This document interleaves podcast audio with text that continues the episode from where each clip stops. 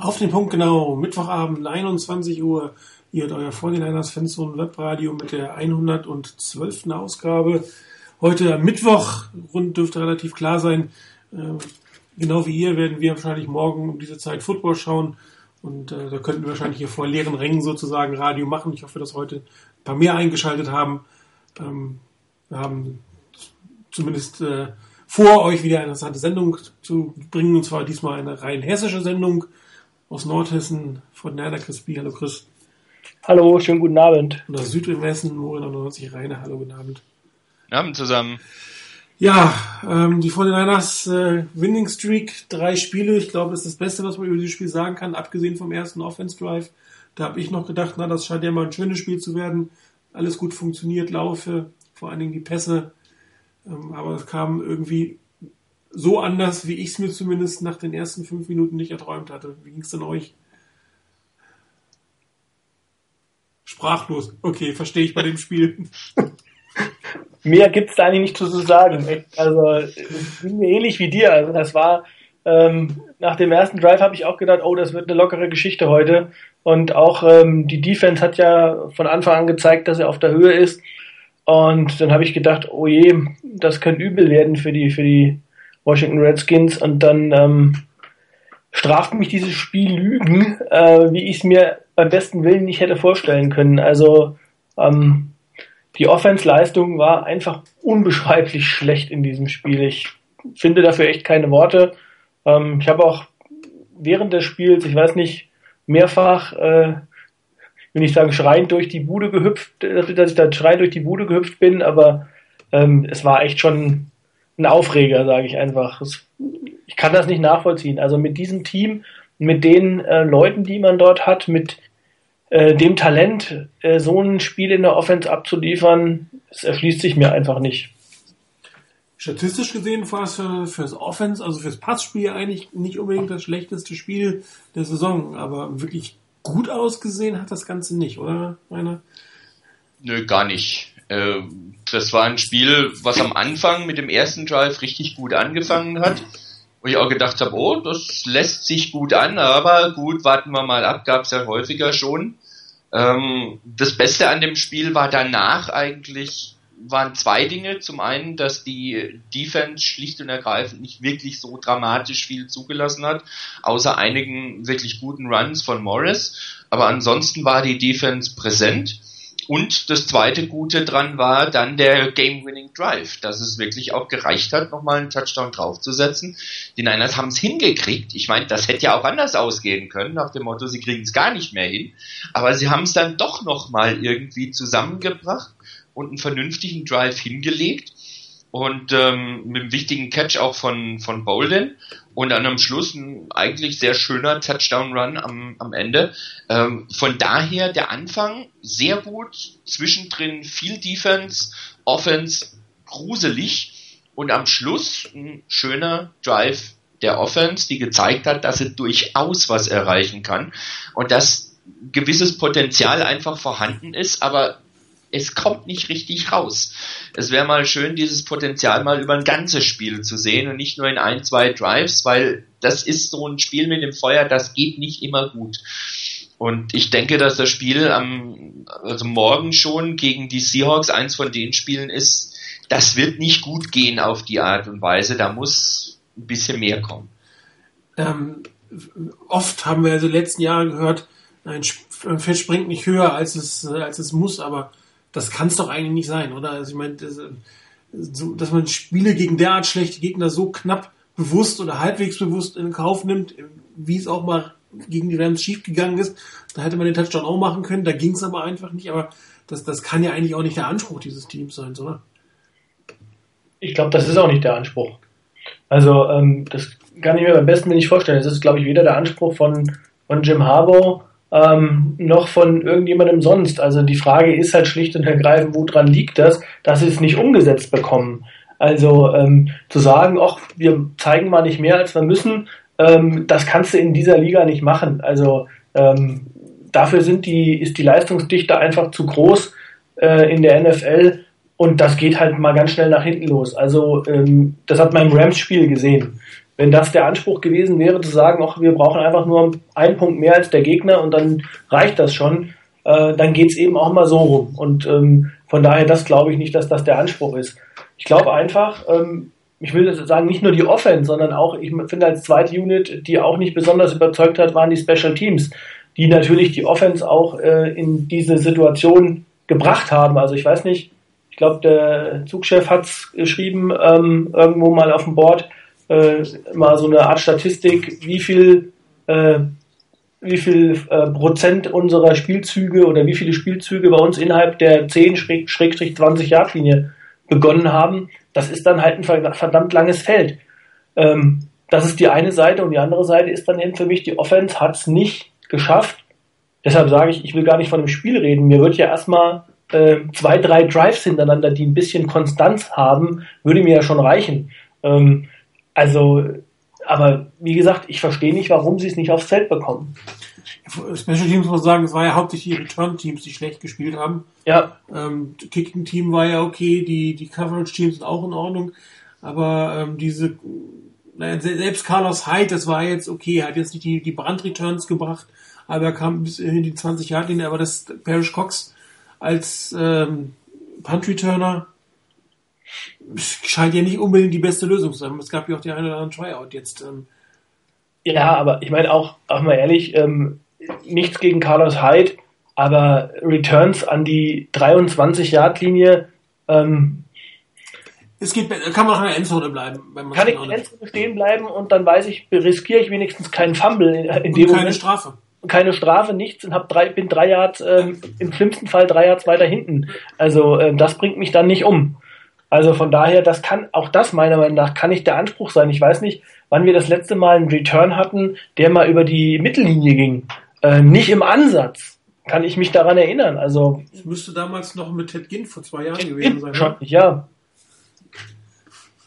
Letztes Jahr, nee, ich kann ja auch, auch mit äh, James und so letztes Jahr kann ich mir nicht einen richtig langen Return gehabt zu haben. Also ich will gar nicht, ich will gar nicht von einem Touchdown mal reden. Also, ähm, wenigstens ein Return in die, die Hälfte des Gegners, also ähm, oder an die 50 Yard Linie. Das ist einfach, was das angeht, sowohl im Kick-Return als auch im Punt-Return einfach schlecht. Ja, man bräuchte, glaube ich, einen Spieler, der sowohl Gunner spielen kann, als auch vernünftiger Returner ist. und dann müsste, könnte man sich halt entweder Osgood oder wenn schon äh, sparen. Und äh, wenn man in den Coverage-Teams diese Funktion besetzen könnte. Aber das wäre vielleicht tatsächlich mal an der Zeit für die 49ers, sich einen Punt-Returner wirklich als Punt-Returner und Kick-Returner, also der beides kann, ähm, aufzubauen. Weil so viel Wert, wie man auf die Special Teams legt, sollte man das Return sicherlich nicht so dermaßen stiefmütterlich behandeln wie jetzt. Nichtsdestotrotz ähm, kann man schon erwarten, dass man auch äh, aus der eigenen, innerhalb der eigenen ähm, 10-Yard-Line vielleicht mal, zumindest mal eine Field Goal Nähe kommen kann, oder? Das wäre nicht schlecht. Also ganz kurz noch zu dem Thema Punt Return, Kick Return. Ganz so schlimm ist es doch nicht. Also letztes Jahr gab es einen Punt Return von LaMichael James mit 40 Yards. Das war zumindest sein längster.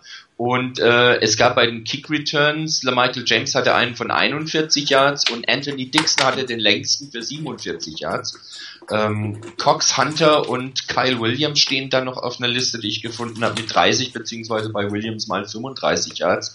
Also von daher, das gab's wenigstens ab und zu mal. Ich habe es jetzt für diese Saison noch nicht nachgeguckt, ob es da gab. Ähm, also von daher, ganz so weit ist es noch nicht zurück, aber so gefühlt ist es so weit zurück.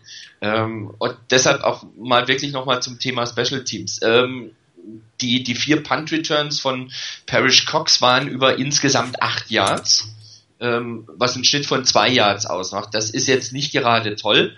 Ähm, auch wenn ich das durchaus anerkenne, dass die, äh, gerade die Punting Unit der Redskins nun wirklich nicht verkehrt war. Da war unglaublich viel Hangtime bei den Punts dabei. Ich glaube, das Spiel gegen die Redskins sollte man nicht als das Maßstabsspiel nehmen, unbedingt weil da die, die Special Teams doch wirklich sehr, sehr gut gearbeitet haben von den Redskins. Da war nicht viel mehr möglich.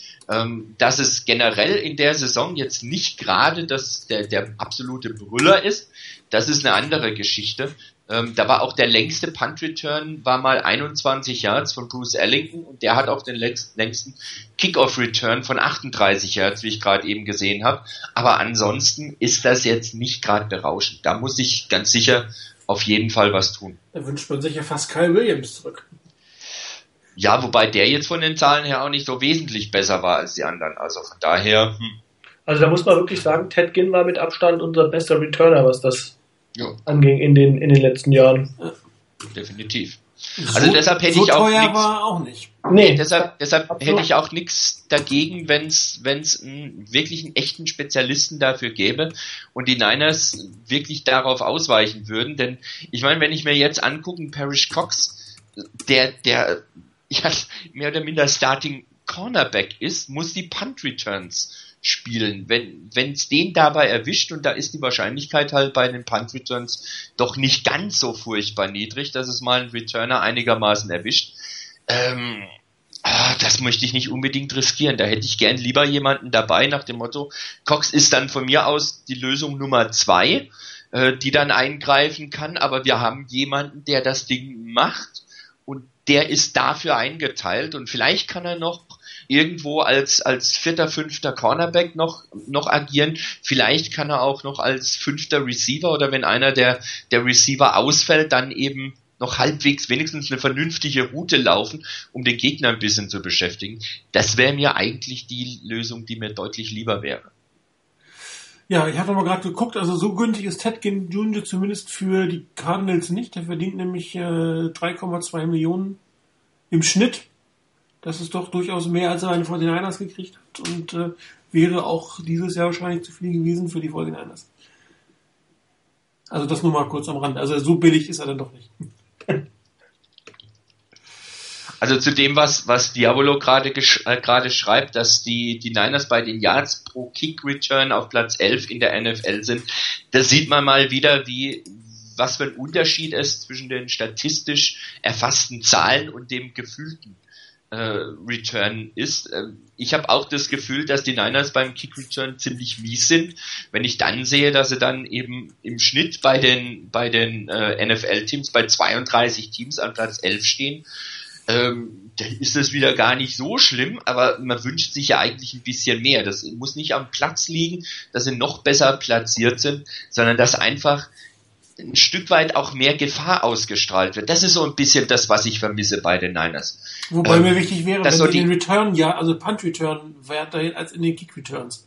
Kick Return das ist, ist richtig. In diesem Fall nicht so die berühmteste Statistik der Welt, das ist ja. nicht ganz so relevant. Eher wäre mir es wichtig, bei so einem Punt, der irgendwie an die 10 Yards geht, dass du da nochmal 10 Yards im Schnitt holst. Ne? Klar, klar, natürlich muss man das auch nochmal differenzierter betrachten, aber nochmal zurück auf das Thema mit den Yards, gerade beim Kick Return.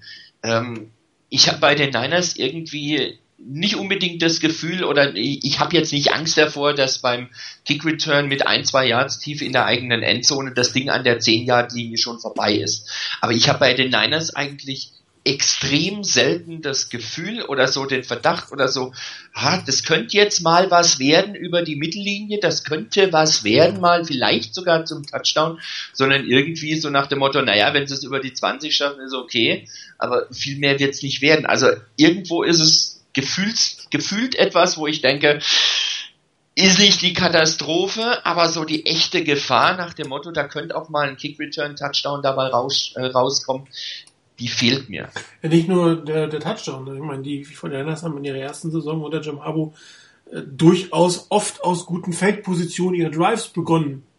Klar. Die mussten dann halt nicht 90 Yards gehen, sondern was weiß ich, 30 Yards für ein Field Goal und 60 Yards für ein Touchdown. Das ist ja schon mal eine, eine ganz andere Ausgangslage.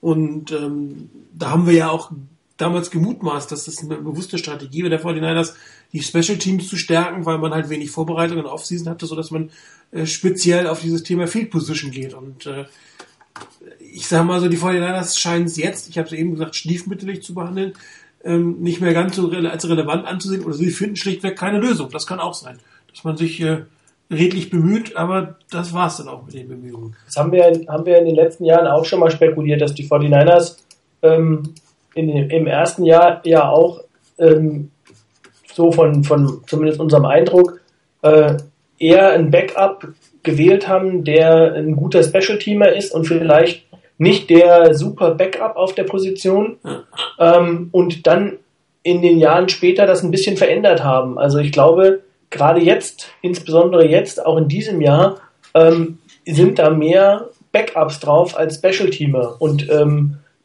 das haben wir, glaube ich, im Let das hat im letzten Jahr schon begonnen und das ist, glaube ich, in diesem Jahr auch wieder.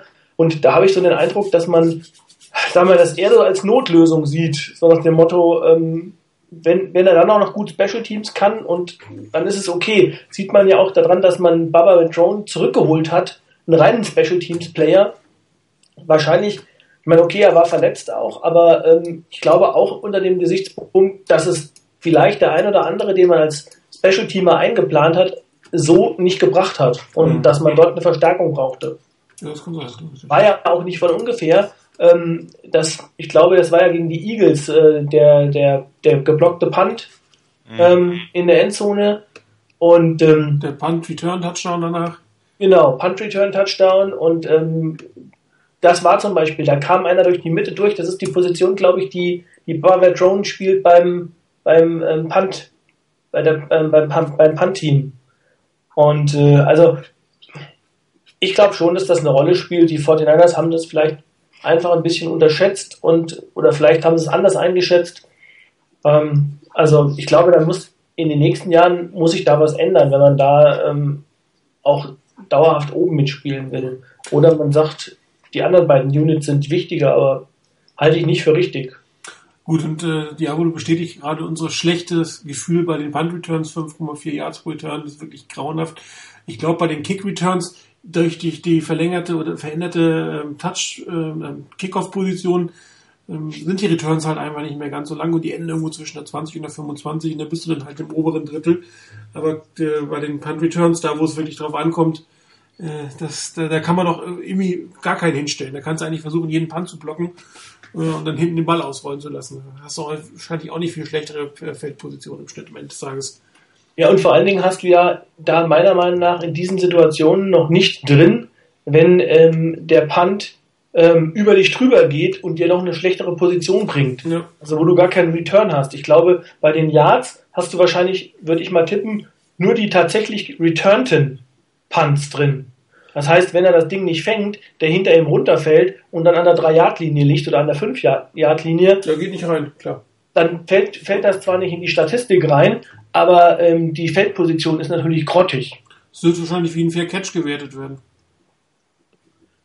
Ja, statistisch gesehen. Ja, wahrscheinlich. Der taucht nicht in der Yards-Statistik auf, weil das ist ja dann kein, kein Return mit 0 Yards, der dich nach unten bringen würde, sondern wahrscheinlich taucht das einfach gar nicht auf. Der genau. wird gar nicht gezählt. Das vermute ich auch. Genau.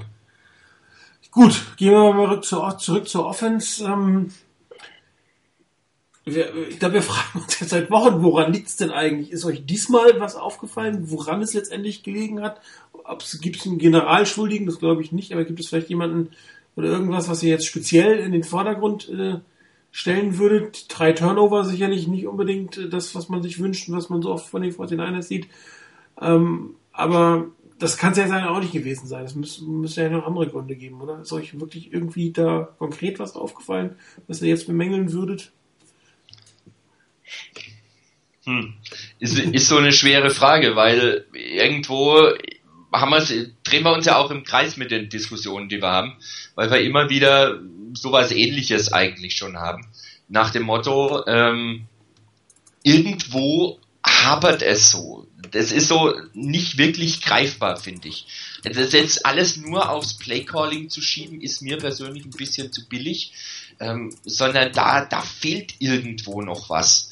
Ähm, irgendwie die Teile greifen nicht ineinander. Das, was wir auch schon ein paar Mal gesagt haben, dass so an sich wirklich gute Plays dabei sind, dass man auch sieht, wie im, im ersten Drive in dem Spiel gegen die Redskins oder auch, wie ich finde, im letzten Drive, der zum Touchdown geführt hat, wo man, wo man sieht, dass das durchaus funktionieren kann, dass das auch passen kann, aber es wirkt extrem unrhythmisch. Es wirkt so, als wären richtig gute Plays da, die würden aber nicht aufgebaut, man, man, man erarbeitet sich das nicht, sondern, ah, da ist ein gutes Play, das könnten wir mal ausprobieren, nehmen wir es mal und dann, ah, noch ein Play, wow, ist auch nicht schlecht, ähm, nehmen wir halt mal das jetzt. So wirkt's zumindest auf mich. Wir hatten das letzte Woche, glaube ich, war das, mit dem, äh, wo es mit den beiden Outrouten ging.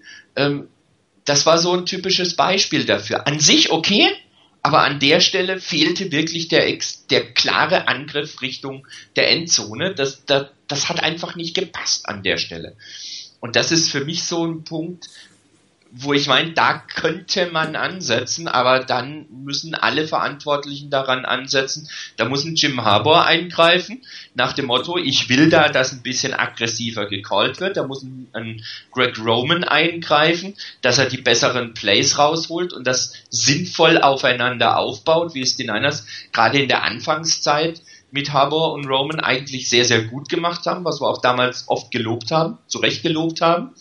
Und da müssen die Spieler dann mitspielen, nach dem Motto, sie müssen auch gucken, dass sie ihre Positionen halten, dass sie ihre, ihre Routen sauber laufen und dass sie dann auch, wenn die Bälle kommen, die Bälle auch fangen können.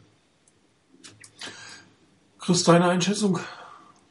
Also ich ähm, muss sagen, so je, je äh, weiter die Saison fortschreitet, ähm, desto mehr würde ich schon so ein bisschen in die Richtung gehen, dass es schon vieles am Playcalling mitliegt. Also ähm, ich will jetzt nicht sagen Hauptschuldiger, das hört sich immer so heftig an. Ähm, da stehen eben auch noch elf Spieler auf dem Platz, aber ähm, das Playcalling, was was ähm, Roman da in dieser Saison ähm, auf den Platz zaubert, das ähm, ist, glaube ich, für mich ein, ein, wesentlicher Faktor. Also ich, ich habe den Eindruck, dass man ist, am Anfang der Saison habe ich noch gedacht, okay, man muss, das muss ich finden und man muss erst so ein bisschen auch ein äh, Gefühl dafür bekommen, äh, wie man welchen Spieler am besten einsetzt. Ähm, aber ich habe den Eindruck, dass das den 49ers oder dem, dem, der, der Offense und dem Offense Coordinator, der damit ja maßgeblich verantwortlich ist, einfach völlig abgeht. Also ähm, das sind so Beispiele wie, ähm, wie setze ich Stevie Johnson ein? Ähm, wir haben, wenn ich mir das angucke, in dem Spiel jetzt, ich glaube, einen Pass auf Stevie Johnson gehabt und das war der tiefe Ball, der dann fast zur Interception geführt hätte. Stevie Johnson hat, ähm, glaube ich, in der Saison, dann, wenn er wirklich überragend gespielt hat, ähm, waren das so Plays in die mittleren Distanzen, wo er seine, ich sag jetzt mal, etwas unkonventionelle Routenlauffähigkeit ausgespielt hat. Ähm, also da, wo er den Gegner mit, einem, mit einer guten Route abgeschüttet hat. Aber was ich bisher noch nicht gesehen habe, ist, dass er einfach auf einer Go-Route äh, seinen Spieler ähm, platt läuft. Und das ist das einzige Play, das wir ihm in diesem Spiel tatsächlich gegeben haben. Das erschließt sich mir nicht. Ähm, dann erschließt sich mir nicht, dass viele gute Plays, die am Anfang ähm, ähm, immer ähm, funktioniert haben, sind ganz häufig gerade in den ersten Drives äh, Plays auf Anquan Bolden äh, über die Mitte, ähm, kurze Pässe auch mal, so ein bisschen Rhythmus zu bekommen. Warum bricht man das dann im Spiel plötzlich ab und dann folgen, ähm, ich weiß nicht, fünf Step ähm, Drops ähm, oder, oder mit sieben Schritten ähm, Plays, wo der äh, Quarterback sieben Schritte zurückgeht, ähm, wo dann immer wieder Druck gemacht wird, weil es unsere O-Line nicht so lange halten kann, weil wir da einfach scheinbar Probleme haben. Warum? Meinst du, die müssen immer aufs Klo, weil sie so lange halten müssen, nicht so lange halten können? Wie bitte? Meinst du, rennen ständig aufs Klo, weil sie es nicht so genau. lange halten können? nee, also äh, das, ich, das verstehe ich halt nicht. Also ähm, da sind viele Sachen dabei, viele Überlegungen, die, wo ich am Anfang gedacht habe, okay, das ist vielleicht punktuell aber ich finde, das verfestigt sich über die Saison. Ähm, beim Laufspiel haben wir die gleiche Geschichte. Äh, die äh, Läufe von, von ähm, Carlos Hyde aus der Shotgun. Ähm, das ist das Ding, was, was zum Touchdown geführt hat. Und äh, warum callt man dann diese Plays nicht auch zwischendurch mal und ähm, auch vielleicht auch mal gerne mal abwechseln, dass es eben nicht nur immer ist, dass Carlos Hyde äh, also wenn, wenn du wenn du weißt, ähm, Frank Gore kommt aufs Feld, wenn Carlos Hyde runtergeht, dann ich weiß nicht, in 90 Prozent der Fällen kommt danach ein Laufspielzug. Also das alles mal so ein bisschen abzuwechseln und ein bisschen ähm, ja ein bisschen unvorhergesehener zu machen. Ich weiß nicht, ich habe das Gefühl, das kriegen die nicht hin. Also Roman zumindest. Danach kommt natürlich auch noch, ich meine, das muss man dazu sagen, ähm, wenn man sich dann in so eine Situation gespielt hat, wie in diesem Spiel, und es funktioniert immer weniger, dann habe ich das Gefühl, dann kommen Unsicherheiten bei den einzelnen Spielern dazu. Also sowohl bei Kaepernick als auch dann, was ich, Vernon Davis lässt Bälle fallen in dieser Saison, das hat die Welt noch nicht gesehen. Dann kommen eben noch einzelne individuelle Unzulänglichkeiten dazu und das in der Gesamtheit führt dann zu so einer Offensleistung. Also ich glaube, das ist wie immer sehr, sehr vielschichtig, dieses Thema. Ähm, es fängt an mit individuellen Fehlern. Das ist natürlich immer ein Killer für die Offense, wenn, wenn entweder Misscommunication gibt, wenn die Offense-Line äh, falsch blockt, wenn der Quarterback äh, falsch liest. Und von diesen individuellen Fehlern gab es letzte Woche sehr viele, fand ich. Diese Woche nicht mehr ganz so viele, aber auch noch ein paar. Beispielsweise Missverständnisse zwischen Kaepernick und, und äh, Anquan Bolden, wo der beim dritten Down Bolden inläuft und ähm, Kaepernick den Out wirft. Colin Kaepernick hat auch ein bisschen Pech gehabt bei einigen langen Bällen, die mir etwas zu lang geraten sind. Dann hat er natürlich auch das Pech, dass an Michael Crabtree ähm, Bälle, die er letztes Jahr noch gefangen hätte, die etwas lang waren, dieses Jahr nicht fängt. Ähnlich geht's mit Vernon Davis, dann hat er immer ein gutes Play, dann gibt's eine Strafe. Also das ist ähm, sehr viele Top, von den Top-Spielern, von denen man mehr erwartet hätte, bringen dieses Jahr nicht so die Leistung, wie man sich das vorstellen könnte. Bei Kaepernick an. Auch Gore sah gerade in diesem Spiel nicht so richtig gut aus. Zwei Fumbles in zwei Spielen hintereinander. Ist jetzt auch nicht sicherlich äh, das, was man von ihm erwartet. Äh, ist aber, glaube ich, noch keine Krise. Da, dazu müsste das viel häufiger vorkommen.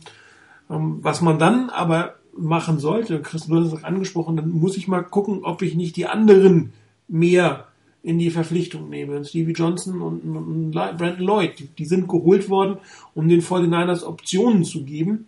Und die 49ers geben aber diesen Spielern nicht die Option, Plays zu machen. Und äh, wenn ich die 49ers sage, meine ich es deswegen, weil ich nicht weiß, woran es liegt. Werden sie nicht gecallt oder wirft Colin Kaepernick sie nicht? Das kannst du natürlich von hier überhaupt nicht äh, beurteilen. Nur der Eindruck, den er vermittelt, ist im Prinzip, entweder guckt er auf, auf Bolden und dann Davis oder er guckt auf Crabtree und dann Davis und das war's im Endeffekt. Und ähm, das, was am Anfang der Saison ganz gut geklappt hat, dass er ein Gefühl für Stevie Johnson entwickelt hat, wo der ist, das ist irgendwie nicht mehr da. Und der wird auch auf den Intermediate-Routen kaum noch angespielt, was am Anfang der Saison viel, viel besser war. Und ähm, mir fällt es ehrlich gesagt schwer zu glauben, dass ein Offense-Koordinator äh, diese zwei Spieler komplett aus dem Spiel herausnimmt. Das ist ja meine Vermutung ist in dem Moment, dass Colin Kaepernick eher äh, kopfgesteuert ist in dem Moment und sich, sich quasi auf die anlehnt, mit denen er sich am sichersten fühlt, obwohl sie vielleicht gerade nicht am besten spielen. Aber wie gesagt, einen Beweis dafür habe ich nicht, das ist eine, eine schlichte Vermutung.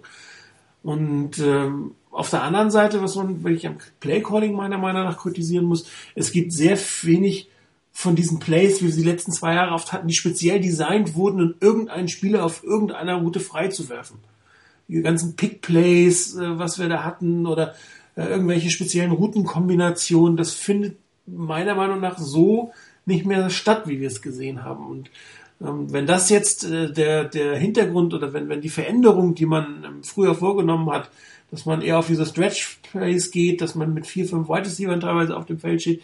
Wenn die Konsequenz ist, dass man dieses intelligente Routengeschäft ähm, ad acta gelegt hat, dann war das meiner Meinung nach der falsche ja, Weg. Ja. Und ähm, das, ich, ich habe bei dem Thema Shotgun eine etwas andere Meinung, wobei bei Carlos Hyde kann ich es noch nicht beurteilen. Aber Frank Gore und Shotgun, das sind zwei Sachen, die nicht so gut funktionieren. Ja, diese, diese, diesen Draw-Handoff, äh, da, da kommt er irgendwie nicht richtig ins Laufen. Ich glaube, da muss er sich eher mehr auf diesen Handoff konzentrieren, als dass er den Blick ins Backfield haben kann, was er beim normalen Handoff oder beim Zone Read Handoff hat. Und dann läuft das einfach nicht so gut. Dann läuft er nicht so gut und läuft das Laufspiel nicht so gut. Und darum frage ich mich, warum man das immer wieder seit Jahren macht, Frank Gore so viel aus der Shotgun laufen zu lassen.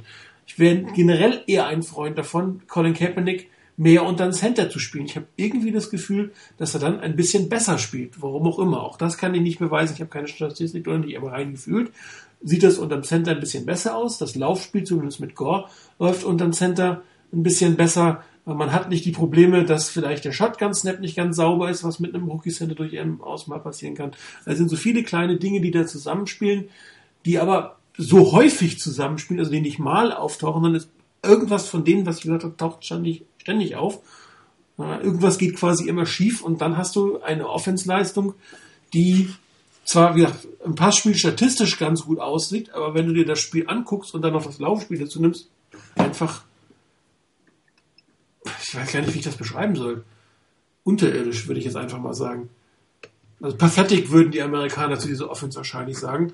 Und äh, wenn Jim Harbour jetzt nicht wirklich zweimal die Eier gehabt hätte, diese vier Fourth Downs auszuspielen, dann hätten wir das Spiel auch verloren. Und das ist nicht unbedingt seine Art, Fourth Downs auszuspielen auf diese Art und Weise. Also was äh, gerade äh, den, den langen Ball da auf Crabtree, ähm, das ist nicht unbedingt 49ers Art, Football zu spielen. Und sie haben es getan und das hat ihm am Endeffekt den Arsch gerettet.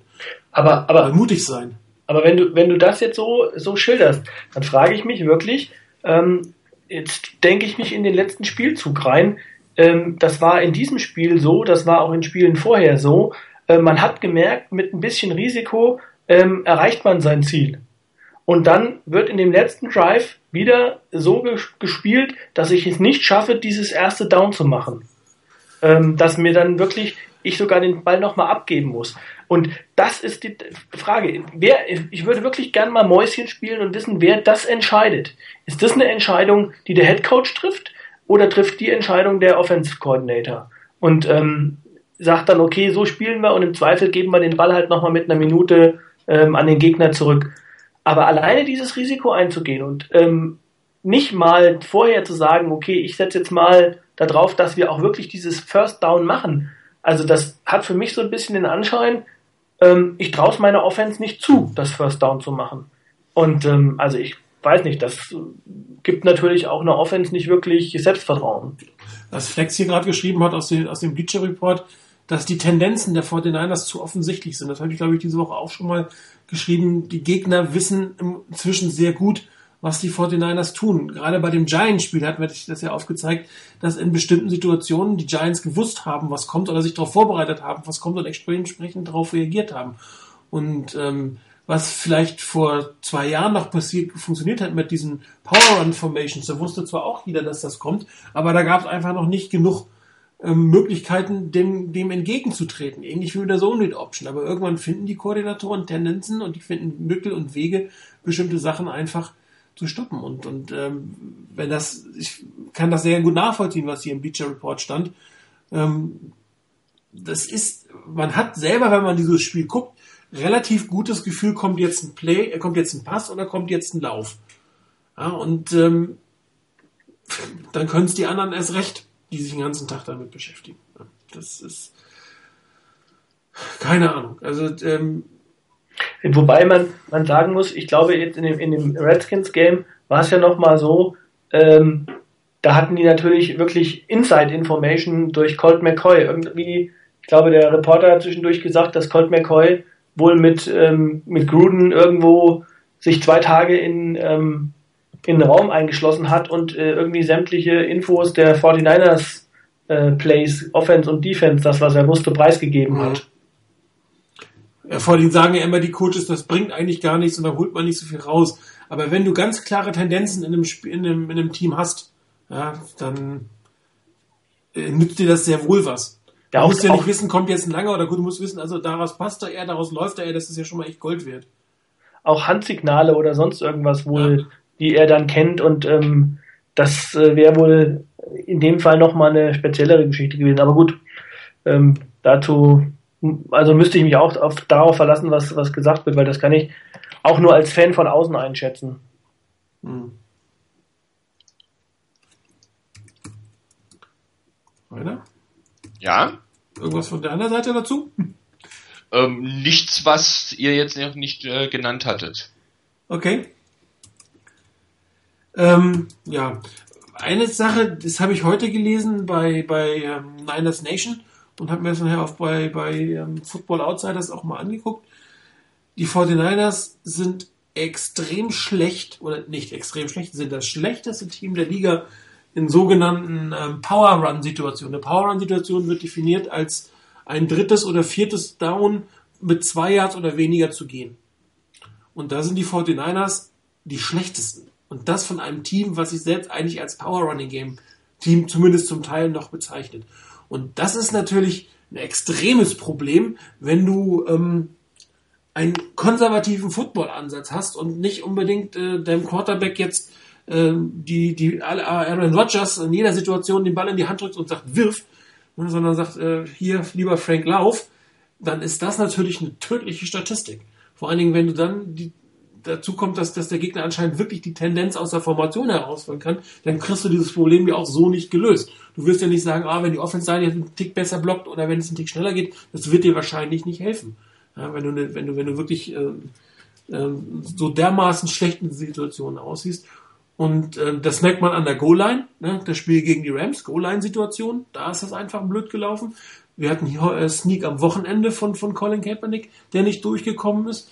Und ich hatte das letztes Jahr auch schon mehrfach, ähm, zumindest gefühlt so erlebt, dass das alles, was kurz ist, nicht mehr so ein automatisches First Down ist, wie es früher mal war. Das kann total viele Gründe haben. Von Playcalling, Tendenzen, Offense Line, was sicherlich dieses Jahr das eine oder andere Problem ist. Oder natürlich auch, dass vielleicht äh, der Running Back nicht mehr ganz so spritzig ist, wie er vor drei Jahren mal war. Aber das ist halt nur ein kleiner Part. Ich glaube, der größere Part ist auf der anderen Seite zu sehen. Und ähm, das ist für, für, für, für ein tendenzielles Power Running Football Team ein Armutszeugnis, auf den letzten Platz bei den Power Sachen zu gehen, weil ähm, dann kommst du nicht in die Endzone, dann kriegst du keine First Downs oder musst risikoreiche Plays machen. Und äh, das, das vierte Down im letzten, im letzten Drive, was Frank Gore dort äh, converted hat, das war auch mehr Glück als alles andere. Sehr knapp. Das war sehr knapp. Da war nicht Brent Merriweather im Backfield drin und da hat Frank genau. Gore einen Cut gemacht, sonst wäre das Spiel verloren gewesen. Ja. Also das ist, das sind alles so, so, so Dinge, die man ah, natürlich ein Stück weit auf die Offense-Philosophie und auf den Offense-Koordinator zurückspielen muss. Ich meine, er kann natürlich tausendmal sagen, ja, mein, wenn meine Line besser blocken würde, würde ich da auch durchkommen. Ja gut, es nützt dir nur nichts, wenn sie es nicht tut. Ja, da muss ich, mein, man muss ich aber meine Plays, die ich calle, an das anpassen, was mir meine Line, was meine Line leisten kann. Genau. Ja, oder ich muss es mal wagen, meinem Quarterback, dem ich irgendwie jetzt als Franchise-Quarterback bereit bin, irgendwie 100 Millionen Dollar zu zahlen, in der kritischen Situation mal werfen zu lassen. Ja, na klar. Ja, aber du musst dann halt auch wissen, okay, wenn ich weiß, ähm, meine Offense-Line schafft halt nur, äh, weiß ich nicht, maximal zwei Sekunden ähm, eine halbwegs vernünftige Pocket offen zu halten, dann kann ich ihm halt nicht in, äh, in, in Seven-Step-Drop äh, callen, weil ich dann weiß, dann wird er eh gekillt. Aber das ist ja für mich so ein bisschen die Frage, dass man dann immer Plays callt, die äh, so eine, eine relativ lange Entwicklung brauchen, bis, bis auch gespielt werden kann. Das noch in Verbindung mit einem Quarterback, der vielleicht äh, jetzt nicht ein Peyton Manning ist und das Feld sofort äh, beim ersten Blick schon äh, einmal gescannt hat. Ähm, und wenn ich mir dann auch überlege, dass das ja meistens dann schon Situationen sind, wo eh schon, ich sag mal, das Spiel auf der Kippe steht und ähm, das dann vielleicht auch nicht so ist, dass man vorher super Leistungen gebracht hat, dann, ähm, dass man auf einmal den Schalter umlegt und jetzt funktioniert. Das glaube ich eben nicht. Und also für mich sind so ganz banale Sachen dabei. Wie zum Beispiel, wir haben ähm, vorher, bevor wir das 49 gesehen haben, haben wir das Packers-Spiel geguckt. Und ähm, bei Aaron Rodgers zum Beispiel, wenn du das siehst, ähm, klar, da funktioniert auch nicht jedes, jedes Passspiel. Und ähm, da gibt's auch Teams, die dann eben ähm, ne, Gegner, die eine Defense haben. Aber zum Beispiel ist bei den, bei den Packers, ich sag mal, eigentlich fast in jedem Spiel so, wenn es eng wird für den Quarterback, steht fünf Yards vor ihm der, der Running Back und der, oder ein Tight End und der ist immer anspielbar. Oder der, der, der Running Back steht in der Flat und ist anspielbar und macht ein paar Yards. Und bei den 49ers sehe ich das total selten. Genau, es sind immer extrem lang entwickelnde Plays, oder? Ähm, wie Vernon Davis im Interview hinterher gesagt hat, es sind dann Routen, die ähm, also die, die nicht abhängig sind vom, von der First Down Linie, sondern vom Timing. Das ist schon ein Stück weit West Coast Offense, das Timing. Aber da muss ich anders callen. Wenn ich sechs Yards brauche und ich fünf Yards Routen laufen lasse, und zwar bewusst fünf Yards Routen, du musst fünf Yards laufen und musst dich umdrehen, sonst kommt das Timing nicht hin. Und dann bitte brich noch möglichst ein oder zwei Tackles, um das First Down zu machen. Dann muss ich mich wirklich fragen, ob das eine gute Philosophie ist. Oder ob ich vielleicht nicht ähm, diese, diese Routen für drei verschiedene Situationen habe, mittel, kurz und lang, dass ich zumindest meine Receiver hinter die First Down Markierung bringe. Äh, 2011 war das auch immer noch erinnert, das dritte Down, was immer so angelegt war, dass der Receiver irgendwie fünf Jahre später äh, hinter der First Down Markierung die Ball bekommen hat, um dann noch zwei Leute auszutanzen. Das war auch so eine Philosophie. Ja, die gleiche Diskussion, die wir ja auch führen, was die, was die Red Zone Offense angeht, äh, die, die Plays in die, in die Endzone. Furchtbar. Ich finde es echt furchtbar. Das, dieses Interview hat ähm, für einer von, ich entweder was Roman oder, oder Harbo. Und ich glaube, Harbo hat das tatsächlich bestätigt, dass das halt Timing-Patterns sind. Dann sage ich mir, ja gut, West Coast Offense, schön und gut, Timing-Pattern, perfekt, damit sind wir groß geworden als 49ers. Aber Bill Walsh war zumindest in der Lage, die so zu callen, dass sie zum First Down gegangen sind. Das hat, hat auch einer von den Reportern gesagt, äh, why do you call a, a five-yard route when you need six? Ja.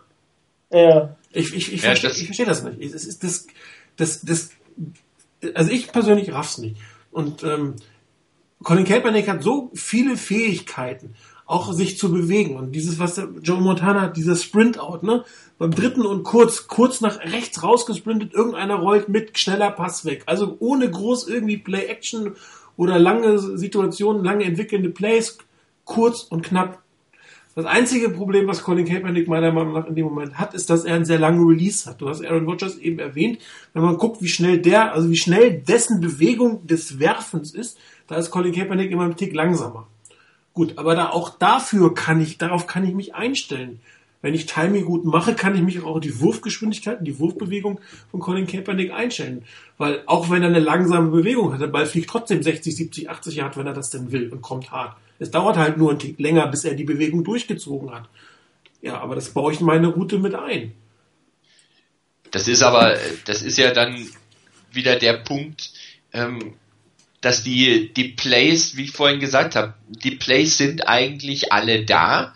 Die, die sind alle vorhanden, um das jeweils zu spielen. Nur sie werden seltsamerweise dann, wenn du sie eigentlich erwartest, oder bräuchtest, sagen wir es besser so, wenn du sie bräuchtest, werden sie nicht gecallt. Ja. Das, was du gesagt hast. Ich meine, ich habe ja auch nichts dagegen, wenn ein, ein äh, Vernon Davis eine Route hat, wo es am Anfang heißt, du sollst sechs Yards nach vorne gehen und die First Down Markierung, die halt in sechs Yards ist, die wird halt verteidigt und gehalten vom Gegner, dass er diese Route eventuell ein Yard früher beendet, um da zu sein als Anspielstation von mir aus, ist ja in Ordnung. Aber dann muss ich doch wenigstens ein oder zwei Spieler haben mit einer Route, die die Defense ein Stück weiter nach hinten ziehen, beziehungsweise die nicht erst den Catch machen müssen und danach noch irgendwie ein, zwei, drei Yards erarbeiten müssen, sondern wo sie, wenn sie den Catch machen, schon drüber sind. Und wenn es nur dafür ist, dass die Defense eben nicht sich darauf konzentrieren kann, die First Down Markierung zu verteidigen,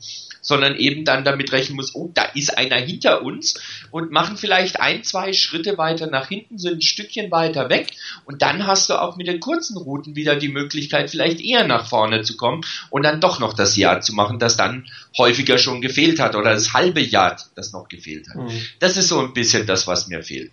Diese, wo, wo die Plays alle da sind, die du brauchst und man sieht die Plays ja auch immer mal wieder. Das sind auch immer wieder teilweise echt schön anzusehen, aber sie kommen dann, wenn du sie wirklich brauchst, zu dem Zeitpunkt, wo man sie eigentlich bräuchte, kommen sie seltsamerweise nicht. Ich muss sagen, es macht irgendwie auch nicht wirklich Spaß, diese Offense zu gucken. Das, das muss man so hart sagen. Das ist irgendwie, äh, ich meine, Football soll spannend sein. Also ich finde es auch total scheiße, wenn dein Team jedes Spiel 40-0 gewinnt. Das ist auch total öde. Aber dass du zumindest mal über ein Spiel eine, eine wirklich du, halbwegs durchgängige Offense-Leistung hat, wo du mal wirklich ein bisschen beruhigt gucken kannst, Spaß am Spiel hast, sehen, was deine Spieler einfach können, für die viel Geld geben und nicht immer irgendwie nur dich denkst, äh, was machen die denn da jetzt schon wieder? Irgendwie, solche Spiele gab es die letzten Jahre zwischendurch immer mal wieder, aber dieses Jahr fehlen die, glaube ich, irgendwie. Es gab mal eine, mal eine gute Halbzeit oder mal ein gutes Viertel, aber ein, ein richtig durchgängig gutes Spiel, zumindest von der Offense, äh, Defense nicht, das ist was anderes. Offense haben wir dieses Jahr eigentlich noch nicht gesehen. Aber, und das ist auch wieder ein Zeichen dafür, dass es, die Offense nicht in der Lage ist, 60 Minuten oder wie viele Minuten sie denn auf dem Feld steht, durchgängig das, das zu machen. Und es liegt nicht nur am Koordinator, aber es liegt auch am Koordinator. Wobei man natürlich auch sagen muss, ein Koordinator setzt das um, was ihm ein Hedgecoach vorgibt, was er tun soll. Also da, da kann man jetzt Jim Harbour nicht ganz rausnehmen aus der Diskussion. Der bringt die Philosophie ins Team hinein und wenn ihm das nicht gefallen würde, was ein Offense-Koordinator macht, dann würde er ihn entlassen. Oder andersrum, er hat ihn seit, seit, äh, seit Jahren schleppt er ihn mit sich rum und hat ihn nie entlassen. Also kann es nicht falsch sein in den Augen von Jim Harbaugh, was, was Greg Rowan macht. Also ist anscheinend das, was wir da sehen, durchaus von der Tendenz her, jetzt nicht mit jedem einzelnen Player, aber gewollt, was, was, was da kommt. Also konservativer Football, wenig Risiken eingehen, ähm, halt so Sachen wie die Endzone sehr selten direkt attackieren, lieber das Field Goal nehmen und, und, und. Das ist halt die Philosophie des 49ers.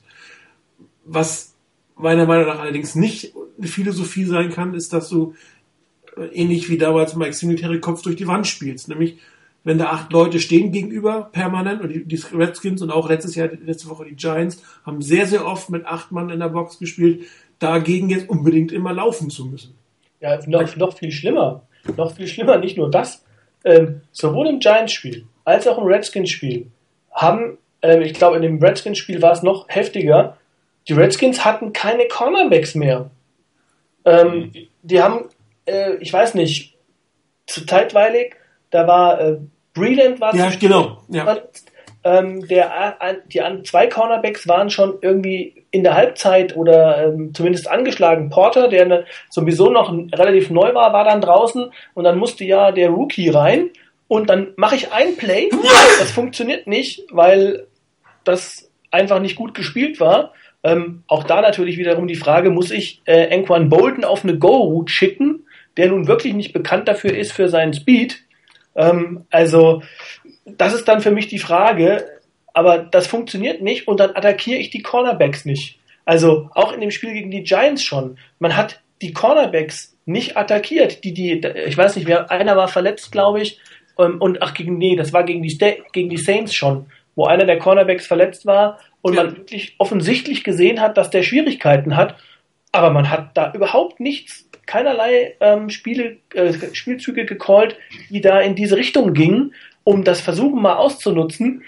Ähm, das ist das, was ich dann nicht kapiere. Nee, dann doch laufen und mit ähm, gegen die gegen die Acht-Mann-Front.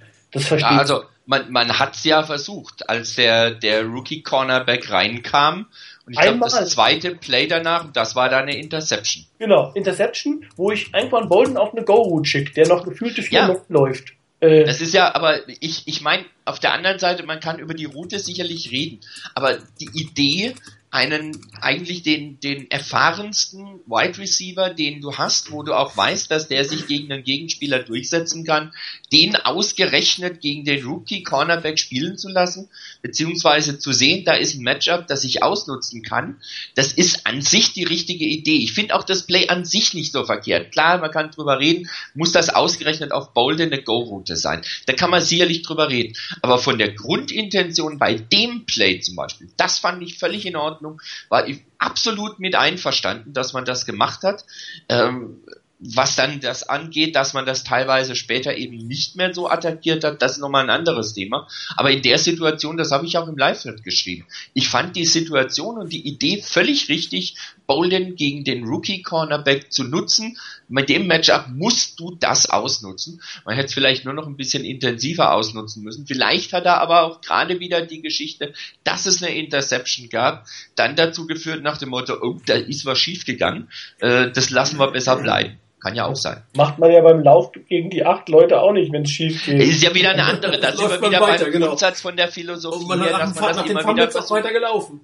Ja, das ist ja aber auch wieder die, die Geschichte mit der Philosophie nach dem Motto, das probieren wir immer wieder und dann, dann bleiben wir auch dabei. Jetzt nicht stur in dem Sinne, dass man nur noch läuft, aber man bleibt bei diesen Runs immer wieder dabei und im Passspiel ist man anscheinend, wenn sowas so kapital daneben geht, anscheinend eher bereit, mal was anderes zu versuchen, ähm, was nicht unbedingt immer das Beste sein muss. Also ganz kann ich deine Meinung hier nicht teilen, Rainer, weil alle vier von deinen äh, Wide Receivers so erfahren sind, dass sie einen Rookie locker stehen lassen.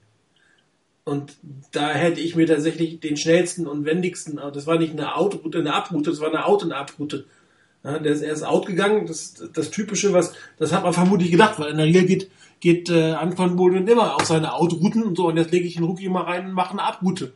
Ja, der Rookie war wahrscheinlich überhaupt nicht in der Lage, die erste Route äh, äh, richtig zu, zu das kommt oft ja so, das kommt oft so, wenn einer wenig erfahren ist, dann, dann ist, ist das Doppel, der Doppelmove eigentlich fast schwieriger äh, zu, durchzusetzen, weil der auf den ersten Move gar nicht reagiert, weil er Tick langsamer ist und er auf den zweiten reagiert. Das mag sein, muss aber nicht sein. Aber grundsätzlich hätte ich jetzt wirklich erwartet, dass, dass du, wenn du dieses Play spielst, äh, du hast vier erfahrene, extrem gute Wide Receiver. Dann nehme ich doch den schnellsten oder den besten Routenläufer. Und der schnellste dürfte wahrscheinlich äh, Brandon Lloyd sein oder vielleicht Stevie Johnson und der beste Routenläufer ist eindeutig Michael Crabtree. Also das, das kann ich einfach nicht verstehen, dass du da deinen langsamsten Spieler auf diese Route setzt. Es ist eine vielleicht auch, vielleicht auch wirklich schlicht und ergreifend wegen dem nach dem Motto, dass rechnet kein Mensch damit, ja, dass ausgerechnet genau. Bowling, genau dieses Outsmarten des Gegners, da rechnet kein Mensch damit, dass ausgerechnet auf Bowling, man rechnet damit, dass eine Route, dass da was kommt, damit kann man ungefähr rechnen, das machen andere Mannschaften auch, dass da irgendwie auf den Rookie äh, Cornerback gespielt wird und dann noch dazu plus eben obendrauf noch eine Route wählen, die der wahrscheinlich sowieso nicht hinkriegt. Ähm, ja, wie auch immer. Ging schief. Wenn es ja. gut geht, wird jeder sagen, prima, genau, genial, richtig gemacht. So ging schief. Hier ja. ist eine Frage von Super Tommy. Frage, könnten unsere Receiver vom Stil zu ähnlich sein? Und wir haben deshalb Probleme. Das glaube ich ehrlich gesagt nicht. Also das kann ich, weil sie sind doch eher ein bisschen anders. Haben wir gerade gesagt. Wir haben den, den Speed Guy, also Brandon Lloyd, ein typischer Speed Guy. Lange Routen, kleine Bewegungen, Leute überlaufen. Ja? Dann hast du einen Stevie Johnson, der, ich weiß gar nicht, der ist sehr schwer zu beschreiben. Der hat ein unglaublich gutes Gefühl für freie Räume. Der findet immer die Lücken. Ja, ist ein guter Receiver, ist jetzt nicht, ist auch nicht langsam, ist relativ schnell, ist aber eher so ein Typ, den du übers Feld laufen lassen kannst und sagst, such dir eine Route da in der Richtung und dann biete dich an und dann spiele ich dich an. Du hast einen Michael Crabtree, der, wir haben das, in welchem Spiel hat er diese super Route gelaufen? Vor drei Wochen war das, glaube ich diesen Doppelmove, wo er einen Touchdown erzielt hat. Das müsste gegen, war das gegen die Saints? Das können auch gegen die Saints gewesen sein. ja, die, ja, ja. Der ist ein extrem guter Routenläufer. Also den kannst du jede mögliche Route laufen mit Double Moves, das kann der extrem gut. Und zum Schluss hast du einen Ang von Bolden, der eigentlich, das ist, was wir an dem letzten Drive gesehen haben, der ähm, ohne Rücksicht auf Verluste Kopf voran, irgendwo zwischendurch den Catch macht, egal wie schwer er ist. Aber er ist jetzt nicht unbedingt der Speed-Guy, von dem du noch 100 Jahre nach Catch ähm, erwarten kannst. Und ähm, die Route, die Touchdown-Route, das könnte man jetzt wieder ein Gegenargument finden. Das war eine lange Route von ihm. Da hat er auch einen guten Move gemacht. Und jetzt hat er nur einen Move gemacht. Da hat sich der, der Cornerback von einem Move von dieser Corner-Route ähm, äh, täuschen lassen und da hat er ein paar Yards abgenommen. Ähm, klar, kann er logischerweise auch, aber vom, vom Typ her sind die doch durchaus verschieden, meiner Meinung nach. Und, oder sagen wir mal so, sie können alle verschieden eingesetzt werden. Ich kann sicherlich nicht die, die, diese, diese Körperlichkeit, die Anfang Boden hat, die haben die anderen drei nicht. Das ist völlig klar. Ja, und äh, ich, ich würde jetzt Anfang Bode nicht denjenigen nehmen, der ständig mein Feld stretcht und lang geht.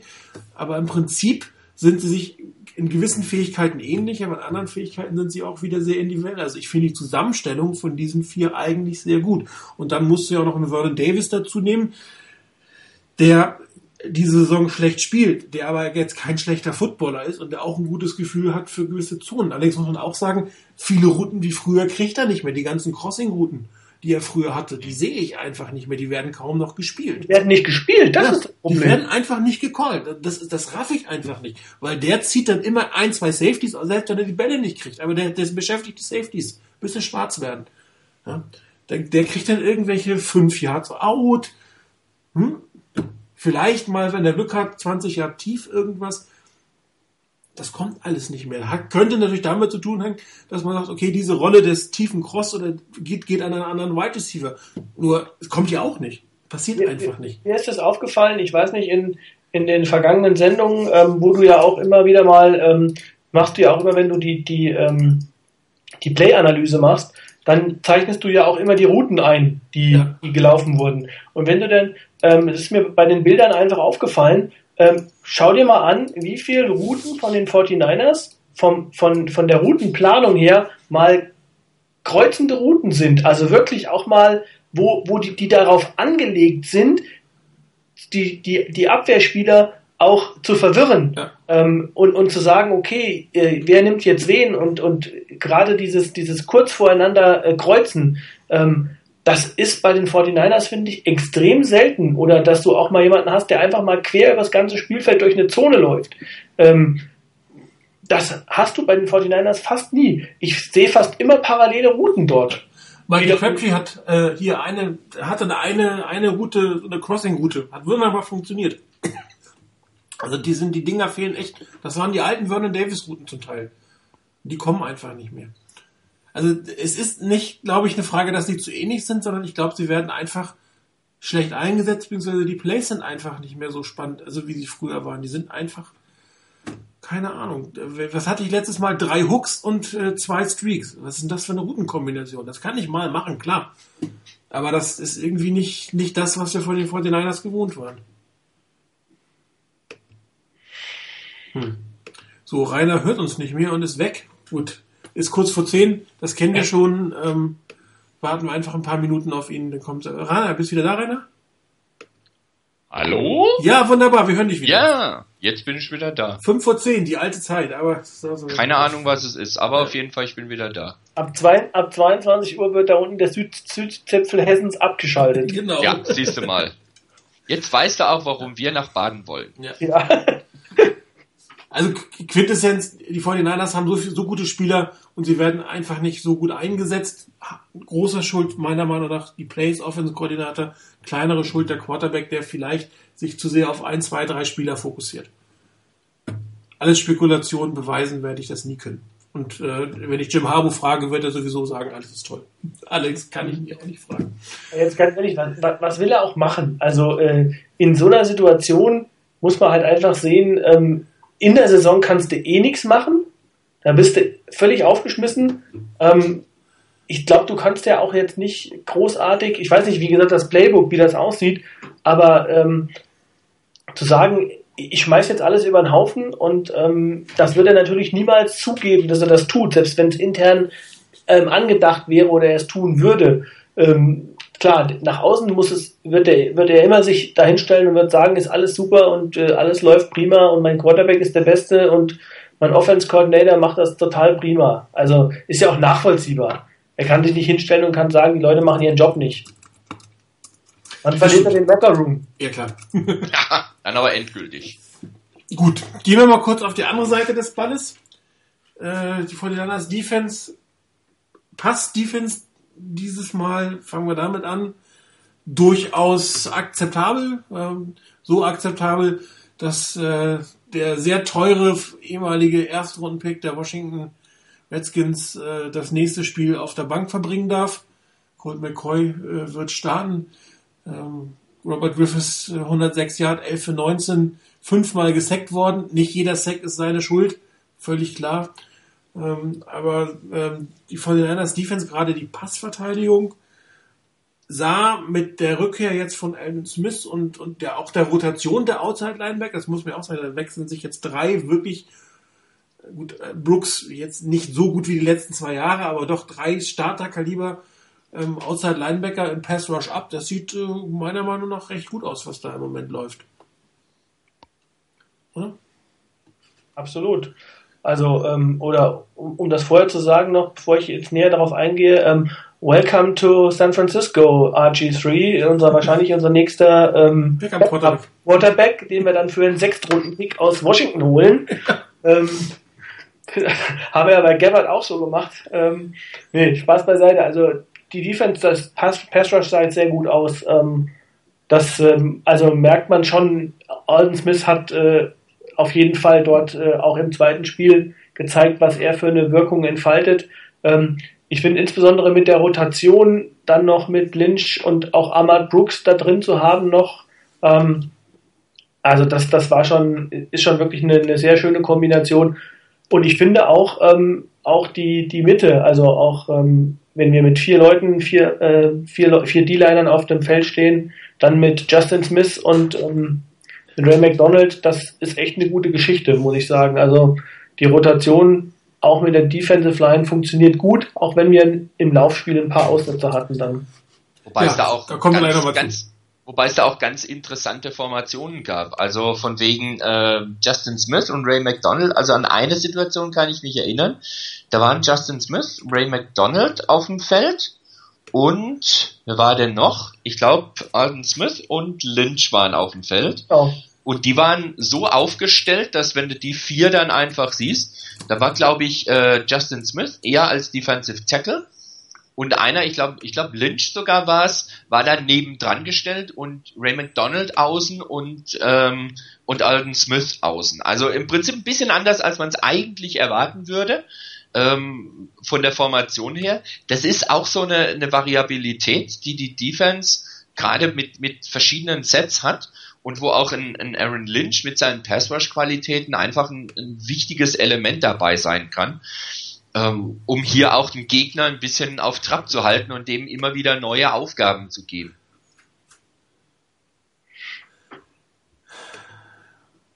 Oh, ich war gerade leise, Entschuldigung. ja, auf der anderen Seite ähm, muss man sagen, dass äh, diese Formation der 49ers ähm, meiner Meinung nach zu, zu Lücken im, ähm, äh, im Laufspiel geführt hat. Es war doch etwas untypisch, dass die 49ers, ich glaube, vier oder fünf etwas längere Läufe kassiert haben. Ja. Und wobei, ähm, bitte? Wo, wobei ich da sagen muss, ähm, also zwei von denen, da kann ich mich zumindest klar dran erinnern, ähm, das waren lange Läufe, die zu langen Läufen wurden, weil du ganz klar individuelle Fehler hattest. Ich weiß, dass der eine Lauf, ähm, das war eigentlich schon mehr oder weniger ein Stop durch äh, Tony Gerard Eddy. Ähm, der war eigentlich dran am Spieler und macht den Tackle nicht. Diesen Tackle gebrochen und ähm, dann war der, der, der Rest, des Rest des Plays ähm, war dann einfach, da war die Lücke dann offen. Also das war ein Tackle verpasst und dann war ein bisschen Platz und dann ist er, ist er weggegangen. Und das gleiche war, glaube ich, nochmal ein Lauf über Außen. Ähm, da war das, ähm, wenn ich mich richtig erinnere, ähm, Ahmad Brooks, der einen Tackle verpasst hat. Und hinten dran, glaube ich, noch Chris Borland, der den Tackle auch nicht macht. Und ähm, also da war schon viel Individuelles äh, dabei, glaube ich, ähm, die dazu geführt haben, dass die Läufe auch dann so lang wurden. Also, ja. Rainer? Ja. Ähm, ja, sicherlich. Ich, ich würde da jetzt auch nicht unbedingt was, was systematisch Falsches sehen, nach dem Motto, da haben die, die Niners komplett falsche Plays gecallt in der Defense, sondern natürlich waren es hier eher individuelle Fehler, die dazu geführt haben. Ähm, ich kann mich an einen längeren Lauf erinnern, da war ähm, Chris Borland einen Schritt zu spät von der Seite und ist am Tackle vorbeigerutscht, konnte den Tackle nicht machen. Sonst eigentlich ziemlich zuverlässig, aber da war es eher so ein bisschen seitlich und da hat der Tackle nicht funktioniert und will heute genau dasselbe. Und da war das Ding eigentlich schon gegessen. Und dann ging's halt, weil die Formation eben nicht darauf ausgelegt war, dass da unmittelbar hinten dran noch jemand absichert, dann ging's halt gleich etliche Jahre weiter. Also von daher ähm, ich glaube nicht, dass es vom, vom System her, vom, vom Defense-Schema her da ein Fehler drin war, sondern individuelle Fehler waren. Ich bin froh drum, dass das nicht schlimmere Auswirkungen hatte.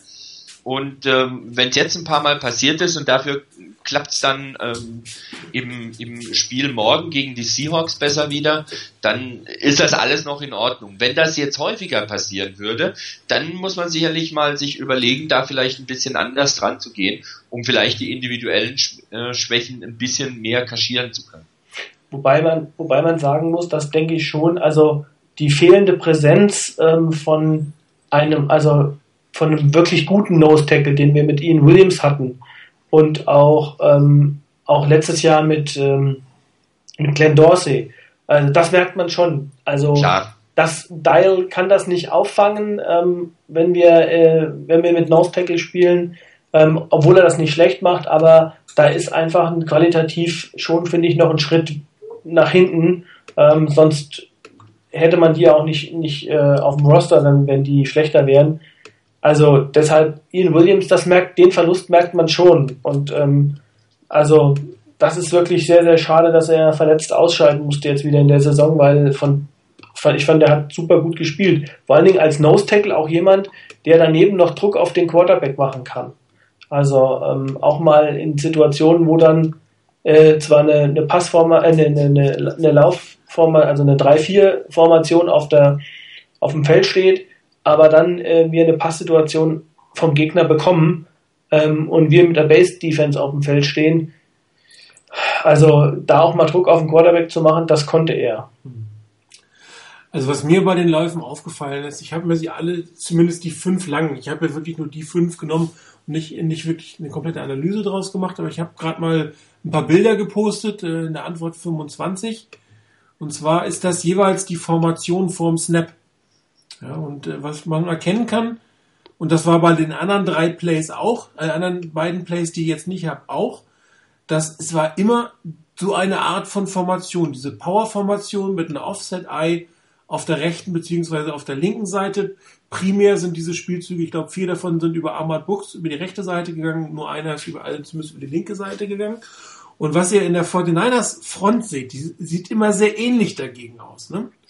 Die beiden Inside-Linebacker da relativ, ähm, oh, jetzt habe ich das eine gedreht, relativ ähm, eng zusammen. Und ähm, auf der Seite, wo das, äh, auf der Power-Seite, quasi auf der Offset-Power-Seite, da sind die 49ers in allen immer ein unter. Ne, ist, wenn ihr die Leute zählt, es sind immer vier Verteidiger gegen fünf Line, fünf oder sogar sechs äh, Gegenspieler. Und was die Rams, äh, was die Rams, was, was, was Washington in allen diesen Spielzügen gemacht hatte, war ein Blocking-Schema, dass alle Offense Linemen, wirklich alle, so eine Art Pocket vor dem Running Back gebildet haben. Die sind also komplett auf die Seite des Laufspiels gegangen, eng zusammengerückt, haben quasi jeden, der dort ihm entgegenkam, völlig aus dem Weg geräumt und haben dann immer noch ein oder zwei gehabt, die dann übrig waren, um das Outside Containment zu schlagen. Alle fünf war nach dieser langen Läufe, war nach dieser selben Strategie. Ja? Und das sah auch ganz komisch aus. Es war kein klassisches Offense-Line-Blocking, sondern die sind alle irgendwie so 45 Grad nach zu der Seite, wo das ging und dann weg, haben dann teilweise den, den, den Nose Tackle mit abgeräumt, haben dann teilweise zu zweit oder dritten Linebacker weggeschoben und haben sich dann so wirklich wie, was weiß ich, zur Jahrhundert, also letzten Jahrhundert, nicht diesem letzten Jahrhundert, wenn der Football war, wo du so eine Art Pfeilform gebildet hast. Äh, und dahinter war dann der Running Back. Ich habe vergessen, wie diese Formation heißt. So fing Football mal an. Dass die quasi so sechs oder sieben Mann Pfeil waren und der Ballträger stand in der Mitte und die haben dann wie ein Pfeil vorne alles weggeräumt. Und so ähnlich sah das da aus.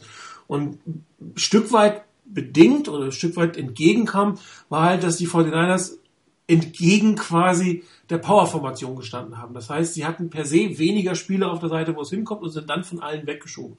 Und äh, die Frage ist jetzt, ist das eine Tendenz, die Washington beim Spiel der 49ers erkannt hat oder ist das die Standardspielweise von Washington? So oft habe ich die nicht gesehen, um das beurteilen zu können. Aber das ist definitiv etwas, das was die Seahawks werden angucken können. Die fragen sich natürlich auch, was ist mit der 49ers Defense los? Warum geben die auf einmal fünf längere Yards, also Läufe ab, zwischen 10 und 40 Yards? Was ist denn da gewesen? Und das war's. Ich kann natürlich jetzt nicht sagen, ob es noch fünf andere Plays gab, die genauso waren, die nicht gelaufen sind. So detailliert habe ich es mir nicht angeguckt. Aber alle fünf längeren, erfolgreichen Runs waren nach diesem Schema gestrickt.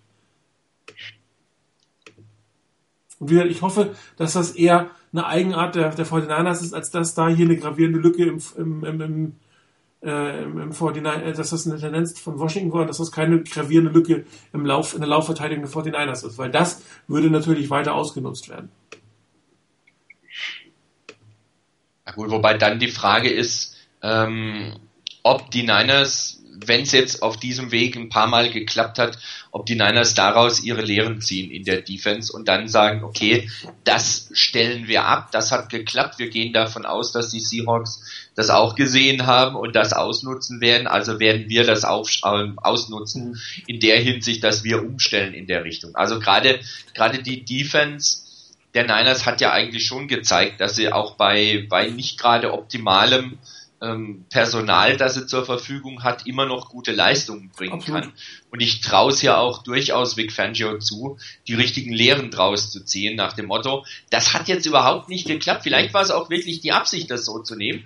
Nach dem Motto, wir locken die hier rüber. Ich weiß nicht, wie genau dann die, die Laufwege auch der, der Defender dann waren, wie da die Zuteilungen waren und wie da die Absprachen waren.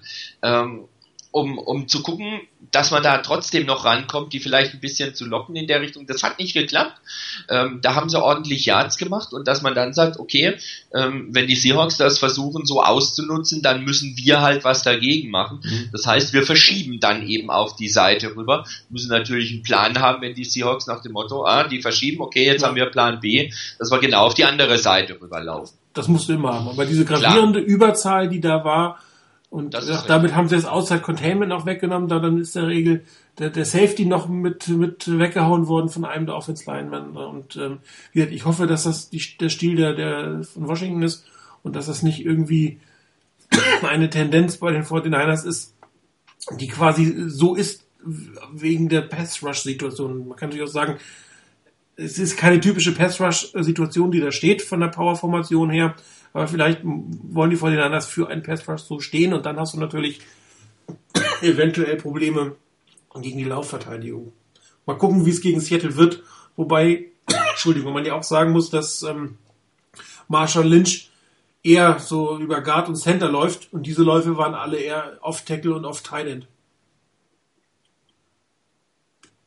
Also ich, wie gesagt, ich ähm, bin ja auch, ich meine, ich habe ja jetzt nicht die, die Läufe so detailliert angeguckt, aber ähm, deshalb ich glaube nicht oder hoffe mal nicht, ich glaube auch nicht, dass es so ist, dass das eine Tendenz ist bei den 49ers, ähm, sondern ich hatte auch den Eindruck, dass in den, in den Läufen selber, zumindest in den zweien, die ich jetzt in Erinnerung hatte, hatte ich eben gesagt, ähm, dass wir ähm, da auch individuell einfach nicht gut ausgesehen haben in, in den Läufen. Also ich, ähm, wie gesagt, einmal als Sherrod Eddy da den Tackle verpasst und dann ähm, Hammer Brooks einmal dann daneben fliegt und Borland dahinter den Tackle nicht macht.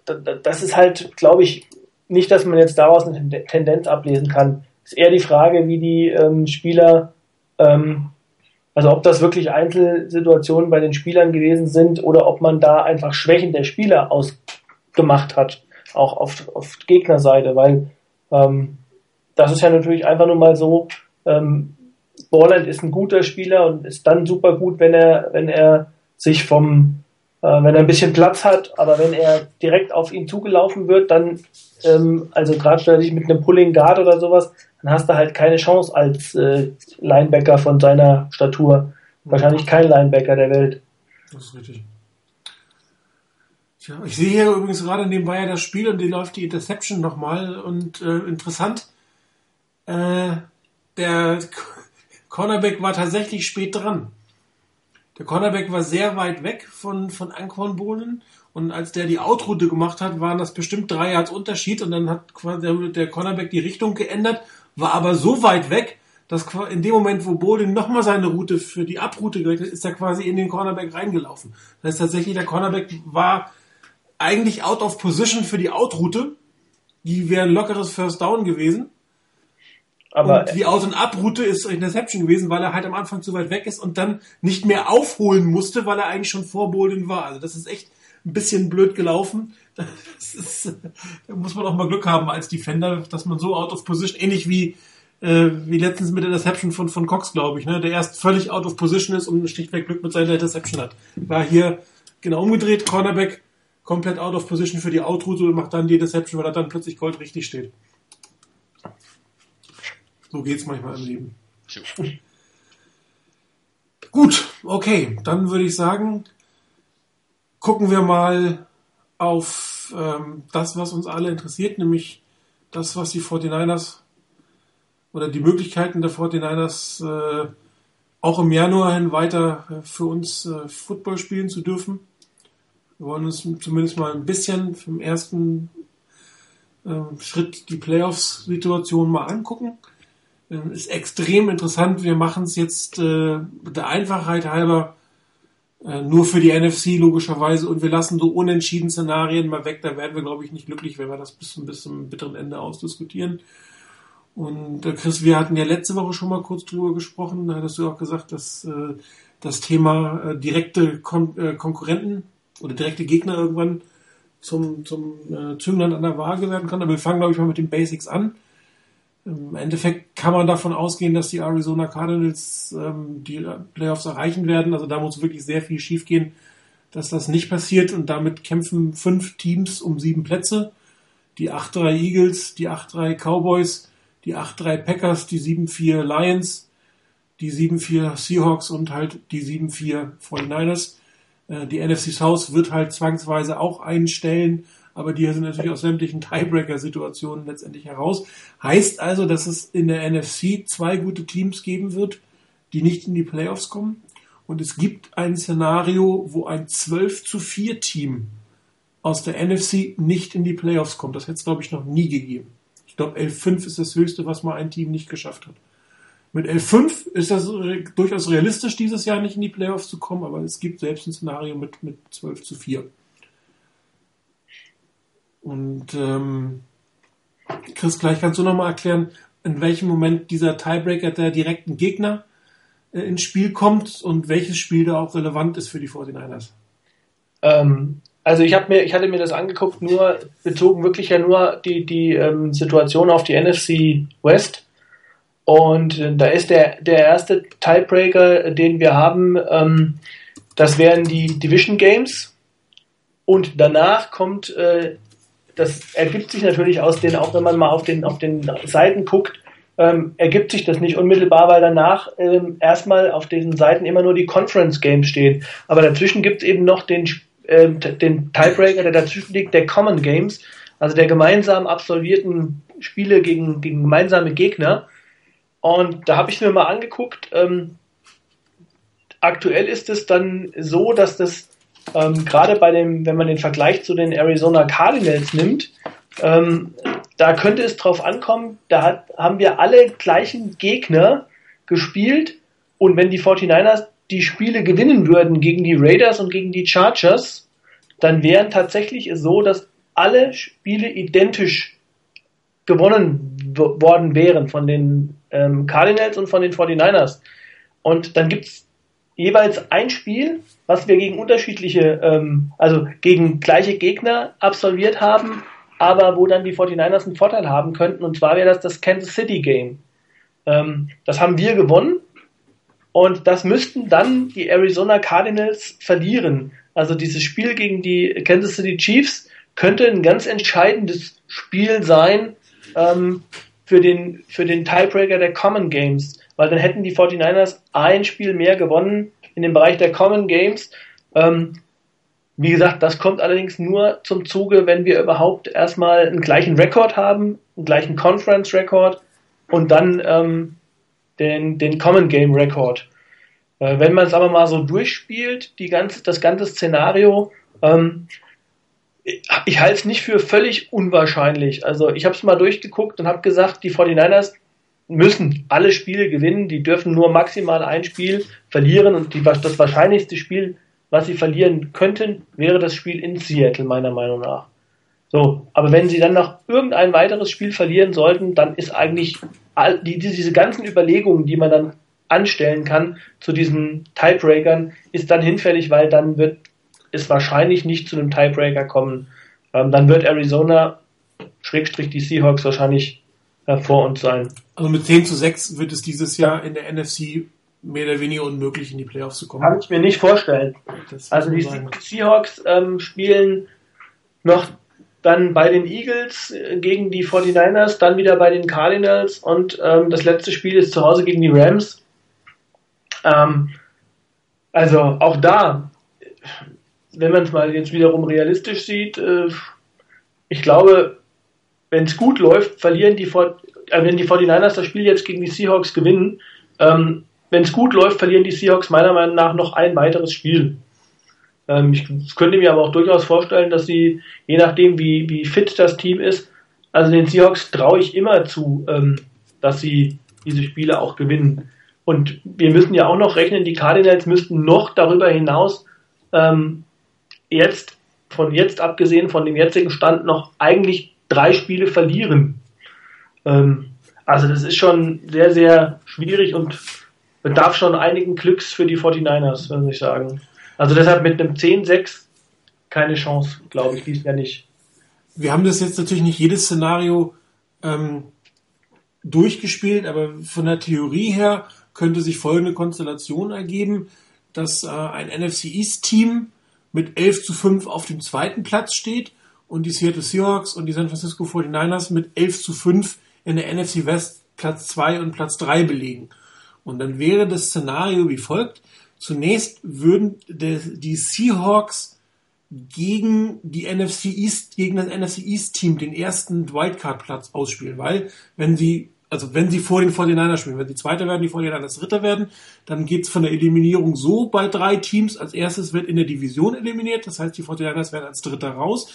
Dann würden die Seahawks gegen das NFC East Team gewertet werden und dann würden quasi die 49ers gegen den nächsten Verlierer ähm, äh, letztendlich gewertet werden. So, und da kann es zu einer Konstellation kommen, dass wenn Seattle den Tiebreaker gegen das NFC East Team verliert, dass die 49ers raus sind aus den Playoffs in dem Moment. Weil dann würden die, ähm, die, die Seahawks quasi, ähm, dann würden quasi das NFC East Team den vierten Seed haben und die Seattle Seahawks äh, sollen den fünften Seed haben und die Seahawks den sechsten Seed haben. Ja, wenn es aber andersrum ist, dass die Seahawks gegen die NFC East den ähm, Tiebreaker gewinnen würden, dann wären die Seattle Seahawks wieder Fünfter und dann würden die 49ers wieder gegen das NFC East Team gemessen werden. Und da wir sowohl gegen Dallas als auch gegen die, die Eagles gewonnen haben, hätten wir hier den direkten Tiebreaker. Das könnte also sein, dass das NFC East Team ähm, im direkten Vergleich mit den 49ers eigentlich verlieren würde, aber dass die 49ers nicht direkt in diesen Vergleich reinkommen, weil vorher die Seahawks gegen das NFC East Team verloren haben, also in, im Tiebreaker. Das ist eine extrem komplexe Geschichte. Und da zählt im Endeffekt jedes Spiel, wer gewinnt gegen wen. Und ähm, ich kann mich nicht erinnern, dass es so spannend war in den letzten Jahren mal, zumindest bis so tief in die, in die, in die, in die Saison herein, dass so viele Teams noch so einen guten Rekord überhaupt kriegen können und auch nicht unrealistisch kriegen können und dann äh, mit einem L5 unsicher und sogar mit einem 12-4 rausfliegen können. Also das zählt im Prinzip jedes Spiel. Was heißt das jetzt für die 49ers? Äh, Eagles und Cowboys sollten auf jeden Fall mal verlieren, so oft es irgendwie geht. Ähm, interessant ist, glaube ich, nochmal das Spiel, äh, Seattle spielt, glaube ich, gegen, ähm, gegen die Eagles noch. Ne? Die spielen bei den Eagles. Genau, sie haben gegen die Cowboys verloren. Ja? In so einer Konstellation, weil sie gegen die Cowboys verloren hätten, würden die Cowboys den fünften Platz bewegen und die Seahawks den sechsten Platz belegen. Also, und das wäre für die Eagles quasi, würde das auch gelten in dem Moment. Ja, das heißt, es wäre schon sinnvoll, wenn die Eagles, hilft uns sowieso, auf einem anderen Zuge gegen, gegen die Seahawks gewinnen würden. Weil wir immer noch davon ausgehen müssen, dass wir eventuell gegen die Seahawks splitten. Das, also ähm, auf der anderen Seite wäre es durchaus hilfreich, wenn natürlich in der eigenen Division die Spiele verloren werden. Das ist ja total logisch, wenn die, wenn die eigenen direkten Gegner das verlieren. Ähm, bei Detroit sieht es so aus, dass die einen relativ guten Conference-Record haben. Das wäre der erste Tiebreaker, wenn man, weil wir nicht gegen die Lions spielen. Das heißt, wenn die, wenn die Lions ähm, noch ihr letztes Spiel, um vielleicht auf, auf 11 zu 5 zu kommen, gegen ein AFC-Team verlieren sollten, dann haben die einen relativ guten Conference-Record. Wobei die spielen, glaube ich, noch zweimal gegen Green Bay, oder? Die Lions oder dann muss ich sagen. Nee, spielen, nee, spielen nur noch einmal gegen Green Bay ja. und genau. haben das erste Spiel schon gewonnen. Ich glaube, die, die, die Lions hatten auch, ich sage jetzt mal, ein vergleichsweise einfaches Restprogramm, wenn man das mal so sagen darf. Die nächsten drei Spiele, glaube ich, sind okay für die Lions. Gegen Chicago, gegen Tampa Bay, Minnesota. Minnesota. So, dann in Chicago wird schon wieder spielen, nochmal in Green Bay. Ja, wobei Chicago ja wirklich äh, grottig spielt. Also das ist, das ist ohne Witz, das ist, glaube ich, das Spiel, was uns irgendwie, ich will nicht sagen, unter Umständen das Knick brechen könnte, dieses verlorene Spiel gegen Chicago. Mhm. Ähm, also das war wirklich die ärgerlichste Niederlage überhaupt in dieser ganzen Geschichte, in dieser ganzen Saison. Meiner Meinung nach noch ärgerlicher als die Rams-Geschichte, weil das, wenn ich gucke, alle anderen Teams eben auch gegen, gegen, die, gegen die Bears ähm, oder sehr, sehr gut aussahen. Die Bears also außer gegen uns wirklich nicht wirklich stark gespielt haben, meiner Meinung nach. Also, dass wir dieses Spiel zu Hause verloren haben, ist einfach extrem ärgerlich. Äh, gibt es eine Grafik für das Szenario? Ähm, es gibt einen, ähm, wie heißt das Ding? Eine Playoff, Machine. Playoff Machine von das hat, das hat The Hawk in dem Posting vor dem Posting mit der Frage nach dem Szenario ah, genau. ganz vorne verlinkt unter dem Wort das. Ja man da draufklickt, kommt man auf diese Playoff Machine bei ESPN und da kann man das Ganze selber durchspielen. Also das ist wirklich extremst komplex dieses Jahr. Und ähm, eigentlich, was kann man für die Finals hoffen? Eigentlich kann man nur hoffen, dass eine, dass eigentlich zwei Teams ähm, in, im Dezember nicht so gut spielen, wie wir uns wünschen würden und die von der selber gut spielen, damit du nicht in irgendwelche solche höllenkomplexen Tiebreaker-Situationen kommst. Aber man muss sich schlichtweg damit beschäftigen, äh, dass oder, man kann nicht sagen, mit 12-4 sind wir drin. Das geht so. Doch, ich glaube, bei den 49ers ist es sogar so. Die wären, glaube ich, drin aufgrund der Restspielzeiten, aber 11-5 ist kein, kein Geschenk und 10-6 wahrscheinlich ein No-Go. In 12, in 12-4. 12-4 sind die 49ers drin. Ich habe es mal ausgerechnet. Bei 12-4 sind die definitiv also, drin. Dann hätte man vor allen Dingen auch ähm, dann die auch den, den Conference Record hätte man dann mit äh, mit 4 zu 2. Man, man ist deswegen drin, weil Philadelphia gegen Eagles noch zweimal spielen. Äh, von der, genau. Weil die Cowboys Ja. gegen die Eagles noch zweimal spielen. Okay. Die, da wird also ein Team mindestens vier Niederlagen haben. Also beide werden mindestens vier Team und da haben wir direkt einen Freigang. Also das, durch diese Konstellation, dass die Eagles und Cowboys noch zweimal aufeinandertreffen, sind die 49ers mit einem 12-4 definitiv drin. Also auch mit einem, ich wollte gerade sagen, auch mit einem 12-4 Rekord, wenn man sich das mal anguckt, du musst ja halt auch noch sehen, dass, ähm, dass auch dann, wie das, wie sieht's denn auch innerhalb unserer Division aus? Weil dann dürften wir mit einem 12-4 Rekord auch mit den Seahawks nicht mehr aneinander geraten. 12-4 Record heißt zwei Niederlagen der Seahawks. Die werden dann 10-6. Genau. So ist es. So, dann, das heißt, selbst wenn wir im Best Case werden wir, äh, im Worst Case werden wir Zweiter in der West Genau. Und dann und haben die definitiv das direkte Duell gegen die East gewonnen. genau, so ist es. So, also definitiv die 12, die 49ers sind mit einem 12-4 definitiv drin. Es gibt aber Teams, die mit 12-4 rausfliegen können und bei 11-5 ist es auch für die für der alles andere als definitiv in diesem. Bei, bei L5 kann total viel passieren. Ja. Dass, äh, also es kann theoretisch sein, dass alle drei NFC West Teams mit L5 nach Hause gehen. Das ist ein total denkbares Szenario. Genau. Ähm, und dann liegen die Teams alle, das ist wirklich, da, da kommt zum Beispiel wirklich auf das Spiel an, ähm, angenommen mal Arizona und die, und die äh, 49ers haben L5 und ähm, die Seahawks habe ich hier mal durchgerechnet, da komme ich auf 10-6, wenn ich das annehme. Ich gehe aber dabei davon aus, dass die Seahawks dann gegen die Cardinals bei den Cardinals verlieren. Sollten die Seahawks dieses Spiel bei den Cardinals gewinnen, und, äh, oder wenn sie verlieren sollten, wären sie dann nach der, nach der, ähm, nach den Tiebreakern in der NFC West Dritter mit 10 zu 6, auch Mhm.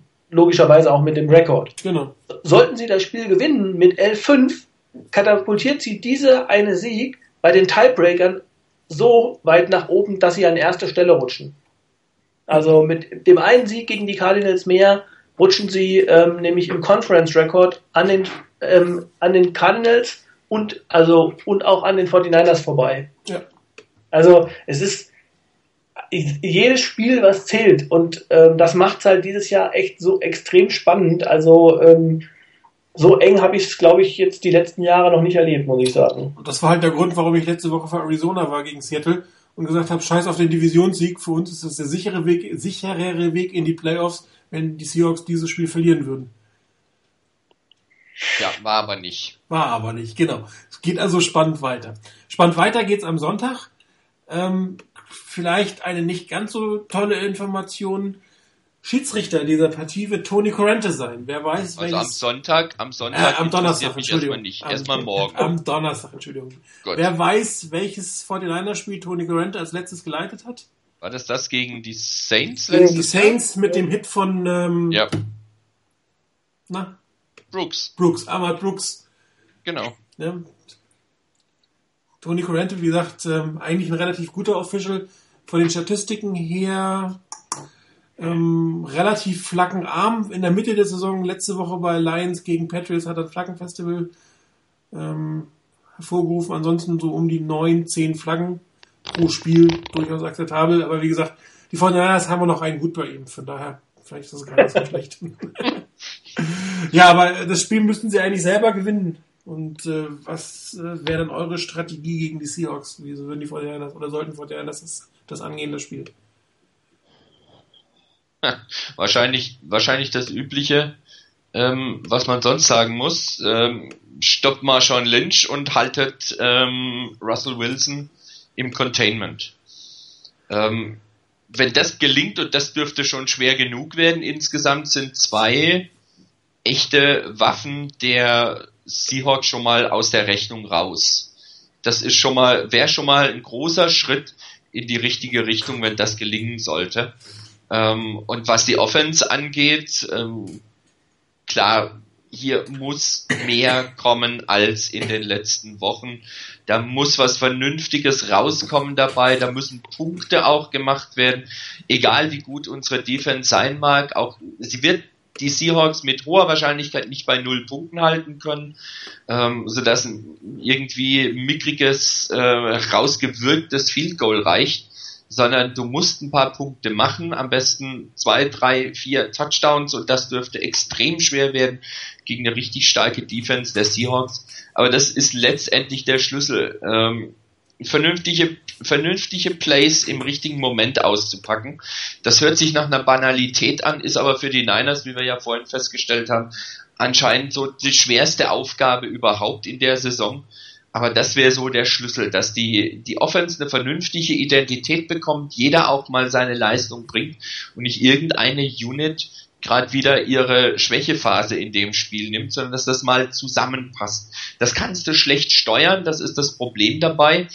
Aber wenn das Playcalling das unterstützen könnte, wäre es ein Riesenvorteil. Ähm, ja, das wäre eigentlich eine Chance, dann das Spiel auch zu gewinnen. Wie sieht es bei dir aus? Kriegst du eine Strategie, wenn du Jim Harbour wärst? Also, erste Strategie muss meiner Meinung nach sein, ähm, also in der Defense der 49ers erste Strategie, den, den Run stoppen. Ähm, weil die, die, die Seahawks in diesem Jahr anders als, äh, als in, in, im Jahr vorher ähm, wirklich deutlich stärker über den Lauf kommen ähm, und auch aus verschiedenen, ähm, verschiedenen Situationen. Also nicht nur Marshawn Lynch, deshalb habe ich auch nicht gesagt, stopp Marshawn Lynch, sondern den Lauf stoppen, ähm, sondern auch mit, ähm, mit Russell Wilson, der dann auch äh, designte Runs dabei hat.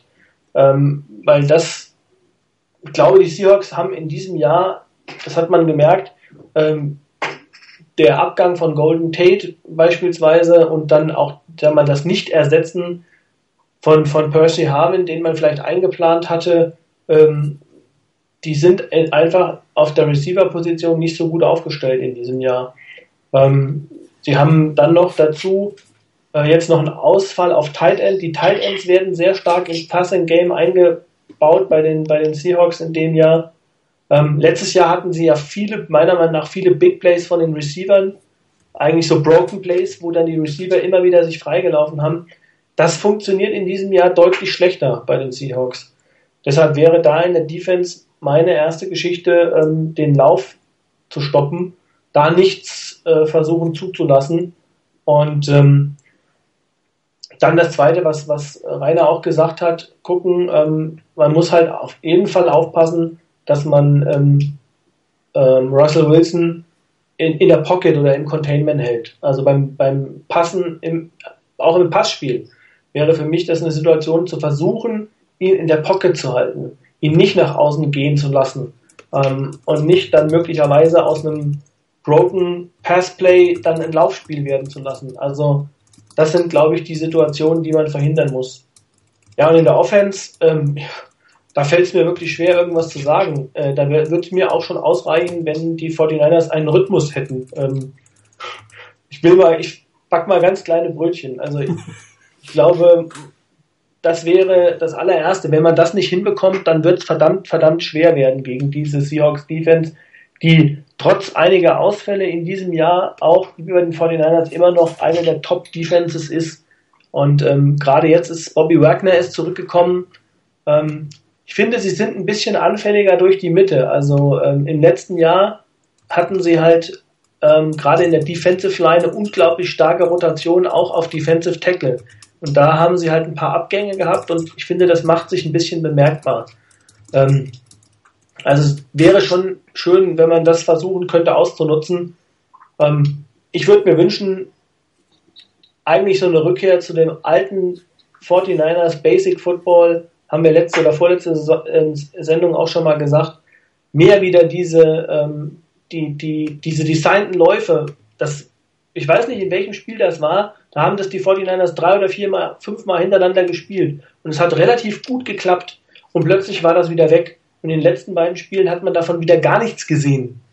Ähm, also davon würde ich mir wieder mehr wünschen. Du meinst diese Outside Runs mit den speziellen Blocking-Schemas, die sie da hatten? Ja, mit Blocking-Schema, wo dann ähm, der, der, der Guard auf die andere Seite pullt und der Fullback ähm, ähm, nochmal vorne ins, ins Blocking reingeht, quasi so ein Lead-Blocking für den, für den ähm, Running Back macht. Ähm, das auch, da diese Läufe würde ich mir nicht mal nur von Frank Gore wünschen. Ich würde mir auch gerne, würde gerne mal solche Läufe auch von Carlos Hyde sehen, weil der da, glaube ich, noch mehr Speed hat als Gore. Also, das wären so Sachen, was ich mir wünschen würde, so diese, die, die das ursprüngliche Football-Laufspiel aus Harbors erster ähm, Saison, wo, ähm, was man irgendwie, ich weiß nicht, die letzten beiden Jahre komplett eingepackt hat. Smash Mouse Football. Und dann, wenn man dann das schaffen würde, ab und zu mal ein gutes Passplay einzubauen und die, die, die, off, äh, die Defense überraschen würde, ähm, also das ist auch das, wo man, glaube ich, ja gerade in dieser, in dieser Saison damals auch Erfolg mit hatte. Nicht alles nur auf, äh, auf ähm, lange Bälle, ähm, also sich ein Run durch die Mitte und dann, äh, wenn es nicht klappt, nochmal ein Run durch die Mitte und okay, beim dritten Down muss ich dann werfen. Ähm, ich glaube, damit wird man keinen Erfolg haben mit so einer Strategie. Ja, ähm, ihr habt ja eigentlich das, das meiste schon, schon, schon gesagt. Ähm, was anders ist bei den, bei den Seahawks ist definitiv das Passspiel, also die ähm, große Herrlichkeit vom letzten Jahr ähm, ist nicht ganz mehr da. Also die Zahlen von, von ähm, Russell Wilson sind nicht mehr ganz, wie sie letzte Saison auch waren. Nichtsdestotrotz spielt er immer noch durchaus effektiv und ist auch durchaus noch gefährlich, aber die die, diese Escaping äh, Capability ist nicht mehr ganz so gegeben, wie sie das letzte Jahr da war. Er hat 27 Sex dieses Jahr kassiert, gut sieben letzte Woche gegen Arizona. Auch nicht unbedingt das beste Zeichen für die Offense Line, also da geht schon definitiv was. Ähm, was mir tatsächlich wie auch euch am meisten Sorgen macht, ist, ist das Running Game. Marshall Lynch scheint gegen die 49ers nochmal besonders motiviert zu sein, wie es andere Seahawks-Spieler auch sind. Wahrscheinlich geht es den 49ers auch durchaus ähnlich. Und er hat auch durchaus Erfolg gehabt gegen die 49ers in der letzten Zeit. Zum, zumindest war er ein relativ großer Unruheherd immer, der ähm, nur schwer gestoppt werden konnte. Er ist leicht am Rücken verletzt, habe ich jetzt gelesen, aber das dürfte nicht allzu viel ähm, ausmachen. Aber die 49ers müssen auf jeden Fall versuchen, mit ihrer Front 7, ohne dass sie den achten Mann allzu sehr häufig nach vorne holen, ihn zu stoppen. Also wenn sie mit acht Mann und allein auf Scrimmage spielen, dann kommen doch wieder diese Geschichten mit, mit Russell Wilson, der dann sich ein bisschen Zeit erkauft und hinten irgendjemand findet. Das macht er halt immer noch relativ gut. Auch wenn die Receiver-Situation, ich habe es auch schon gesagt, bei den 49ers nicht ganz so äh, rosig aussieht, äh, wie, wie man sie sich jetzt wahrscheinlich selber vorgestellt hätten. Meine, gut, hätten sie gewusst, Percy Harfin zu lassen, hätten sie wahrscheinlich Golden Tate in der Offseason gehalten. Das äh, ist auch ein Stück weit Pech, logischerweise. Aber die Seahawks sind immer noch der amtierende Champ und die finden immer wieder einen Weg, aber sie spielen halt keine Championship-Saison wie letztes Jahr. Und ähm, die 49ers wissen auch, was wir eben über die Playoff-Szenarien diskutiert haben. Und ich gehe davon aus, dass sie mit etwas mehr ähm, Disziplin, etwas mehr Willen, immer Millimeter mehr Kampf, weniger Fehler in dieses Spiel hineingehen.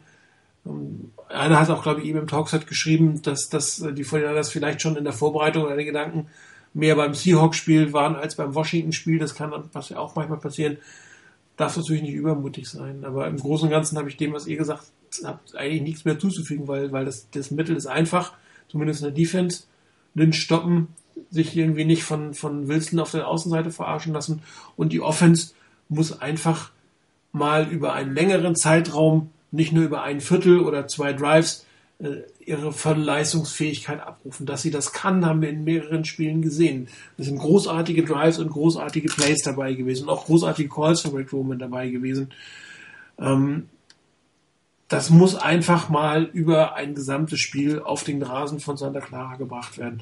Denn ich bin mir ziemlich sicher, wenn wir das Spiel verlieren, dann war es das mit den Playoffs. Und das wissen die Spieler, glaube ich, auch. Wie sieht's denn aus mit euren Tipps?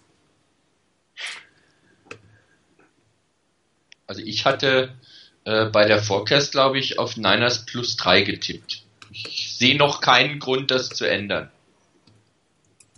Tschüss. Ich bin mal, ähm, muss mal gucken, immer wenn ich positiv tippe, dann verlieren die 49ers. Ähm, Mal deshalb auf Niederlage. Tippe ich auf Niederlage. Ich sag äh, die Seahawks mit sieben. Ja, ich habe in der Pick im Liga einen ganzen Punkt auf dieses Spiel gesetzt. Du auch? Es ist, ist einfach äh, und sauschwer, weil es sind äh, die beiden besten Defenses der Liga, die gegeneinander spielen und äh, die dann beide gegen eine nicht ganz so gute Offense oder nicht so wie sich beide wünschen würden, wahrscheinlich Offense spielen. Und ähm, wahrscheinlich wird das Team von dem, das Spiel von dem Team gewonnen, was tatsächlich in der Lage ist, auf der Offense-Seite mehr Plays auf den Rasen zu bringen. Und ähm, ich glaube eigentlich, dass die 49ers die Vorteile im Passing-Game haben und dieses zu Hause auch ausnutzen werden und daher das Spiel mit vier Punkten gewinnen werden. Boah, bin ich wieder optimistisch. Scheiße. 6, 6 zu 3 für die 49ers. Oh nein, ich habe schon mal ein 6 zu 3 gesehen bei den Raiders gegen die Chargers. Das will ich nie wiedersehen. Mit Quarterback. Ryan Leaf Genau. und Jason Garrett war, glaube ich, Quarterback bei den Raiders damals, der heutige Headcoach von den Cowboys. Gut, kommen wir zum Abschluss der Sendung. Tier-Rankings. Ähm, ich fange jetzt an, das noch wieder ein bisschen zu verfeinern. Ich werde in den Tiers Reihenfol Reihenfolgen, Reihenfolgen einbauen, außer bei den Playoff-Huntern, da ist es noch ein bisschen früh. Ähm, ich habe aber zumindest äh, mein, meine Top-Favoriten habe ich natürlich genau falsch schon gemacht. Der Top-Favorit dieses Jahr zurzeit auf den Super Bowl sind definitiv äh, die New England Patriots. Mal gucken, ob sie das äh, die Woche gegen die Packers ähm, bei den Packers äh, wieder äh, bestätigen, ist das richtige Wort.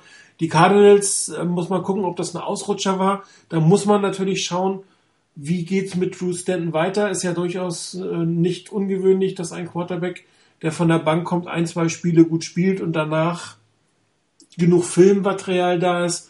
Die schöne Diskussion um Tim Rattay wird der ein oder andere kennen. Da ist nämlich dieses Argument gerade von mir sehr häufig gebracht worden, dass es dann danach ein bisschen bergab geht. Das könnte eine Gefahr für die Cardinals logischerweise sein, dass da die Offense ein bisschen in Stottern kommt, zumal ja auch ähm, Larry Fitzgerald ähm, vielleicht auch noch länger verletzt ausfallen wird.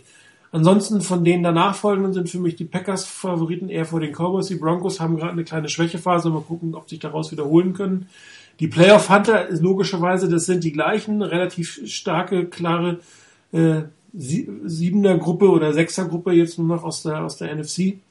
Haben einige Teams vor allem aus der AFC North und ähm, einer außer äh, NFC South muss es machen, aber ich habe gesagt, die NFC South sind bei mir a long way to go, weil du im Prinzip nicht weißt, welcher von denen es dann wirklich wird. Vermutlich, wie sie momentan spielen, die Falcons, weil sie etwas weniger schlecht spielen als die Saints. Die Texans haben auch noch relativ ähm, moderate Chancen auf die Playoffs. Die Panthers könnten tatsächlich auch noch was reißen, glaube ich nicht. Die Rams sind zwar keine richtigen Playoffs-Kandidaten mehr, aber sie spielen durchaus eine akzeptable Saison. Eigentlich können sie auch schon fast auf 15 vorbereiten, aber dafür spielen sie wieder zu gut im Gegensatz zu dem, was da sonst noch ist.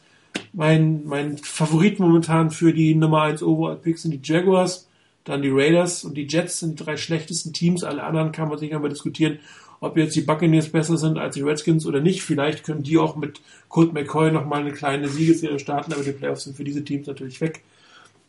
In Washington wird es natürlich extrem spannend, diese Offseason.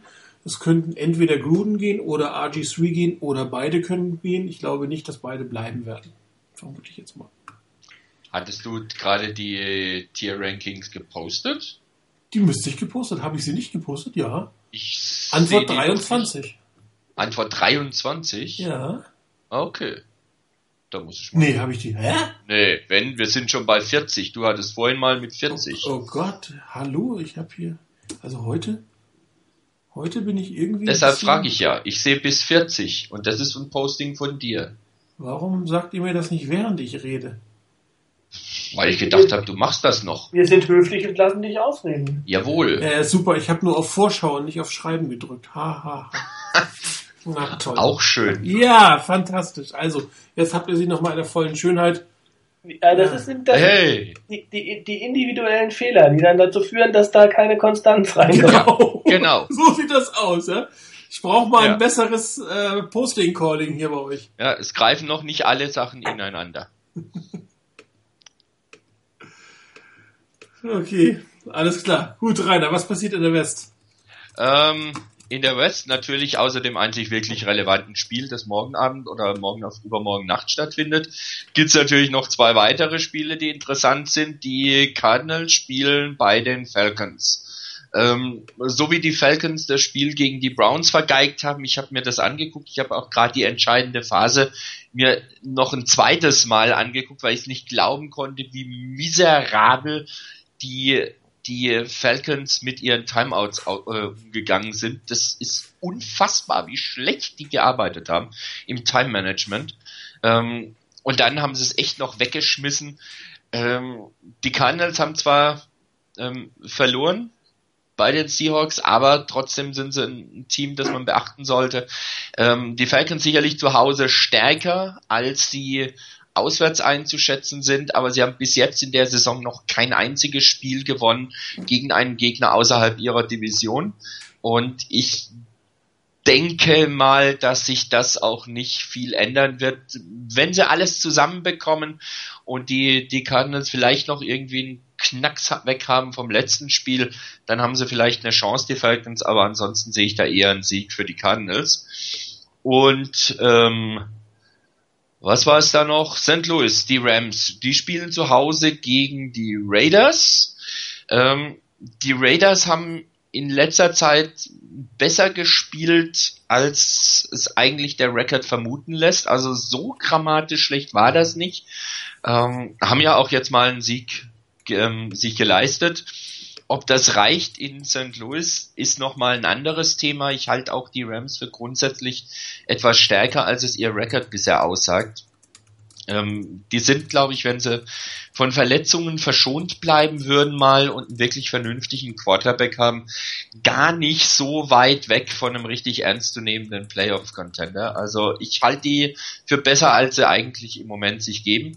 Denke aber, dass sie gegen die Raiders trotzdem zu Hause eine ganz gute Chance haben gehe mal davon aus, dass die Rams dafür sorgen werden, dass die NFC West einen weiteren Sieg verbuchen kann.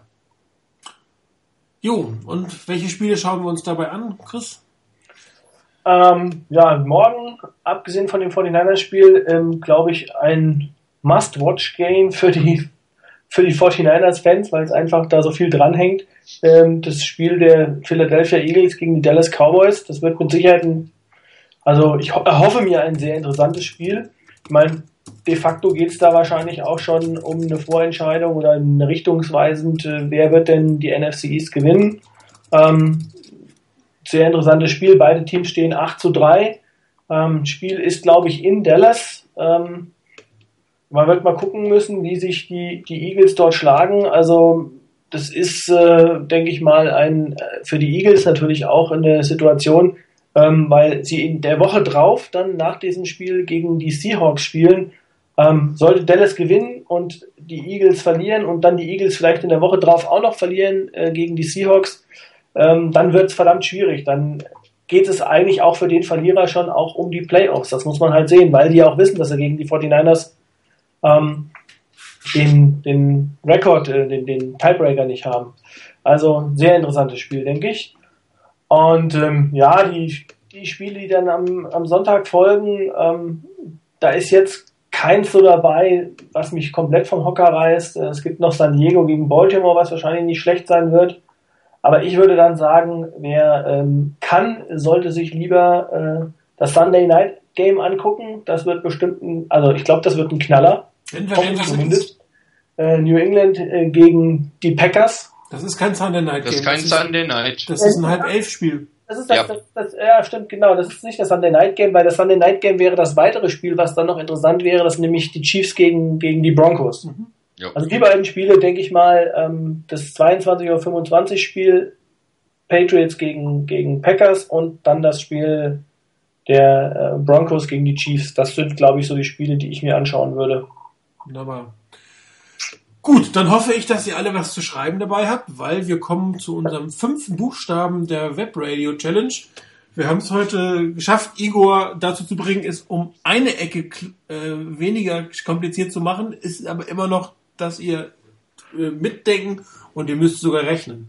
aber ihr habt ja bestimmt das eine oder andere Kind zu Hause, das besser rechnen könnt als ihr. Falls ihr auch nicht wisst, was ich nachher sage, wird euch das auch erklären können. Also, die 49ers vergeben jedes Jahr Team Awards. Unter anderem gibt es den äh, Bob McKittrick Award für Offense Line Spieler. Wir suchen einen Buchstaben aus dem US-Staat, in dem Bob McKittrick geboren wurde. Und auf die Buchstaben kommt ihr wie folgt. Ihr findet bitte heraus, äh, welche Spieler, es sind mehrere, das kann ich verraten, diesen Bob McKittrick Award am häufigsten gewonnen haben. Schaut nach, in welcher Runde diese Spieler gedraftet wurden, addiert diese Zahlen, teilt sie durch sechs und erhaltet einen Rest. Ich hoffe, ihr wisst noch, wie man mit Rest teilt. Und der gibt an den Buchstaben in dem Geburts-US-Staat, also Bundesstaat von Bob McKittrick. Alles verstanden? Ansonsten, ihr könnt es euch gerne nochmal anhören.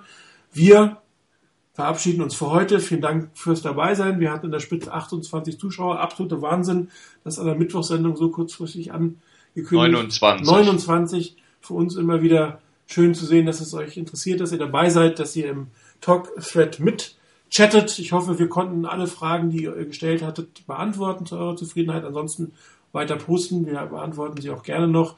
Wir werden dann ähm, keine Halbzeitshow machen morgen und äh, wir werden uns am nächsten Donnerstag hoffentlich äh, darüber unterhalten können, wie die 49ers die Seahawks geschlagen haben. Bis dann. Ciao.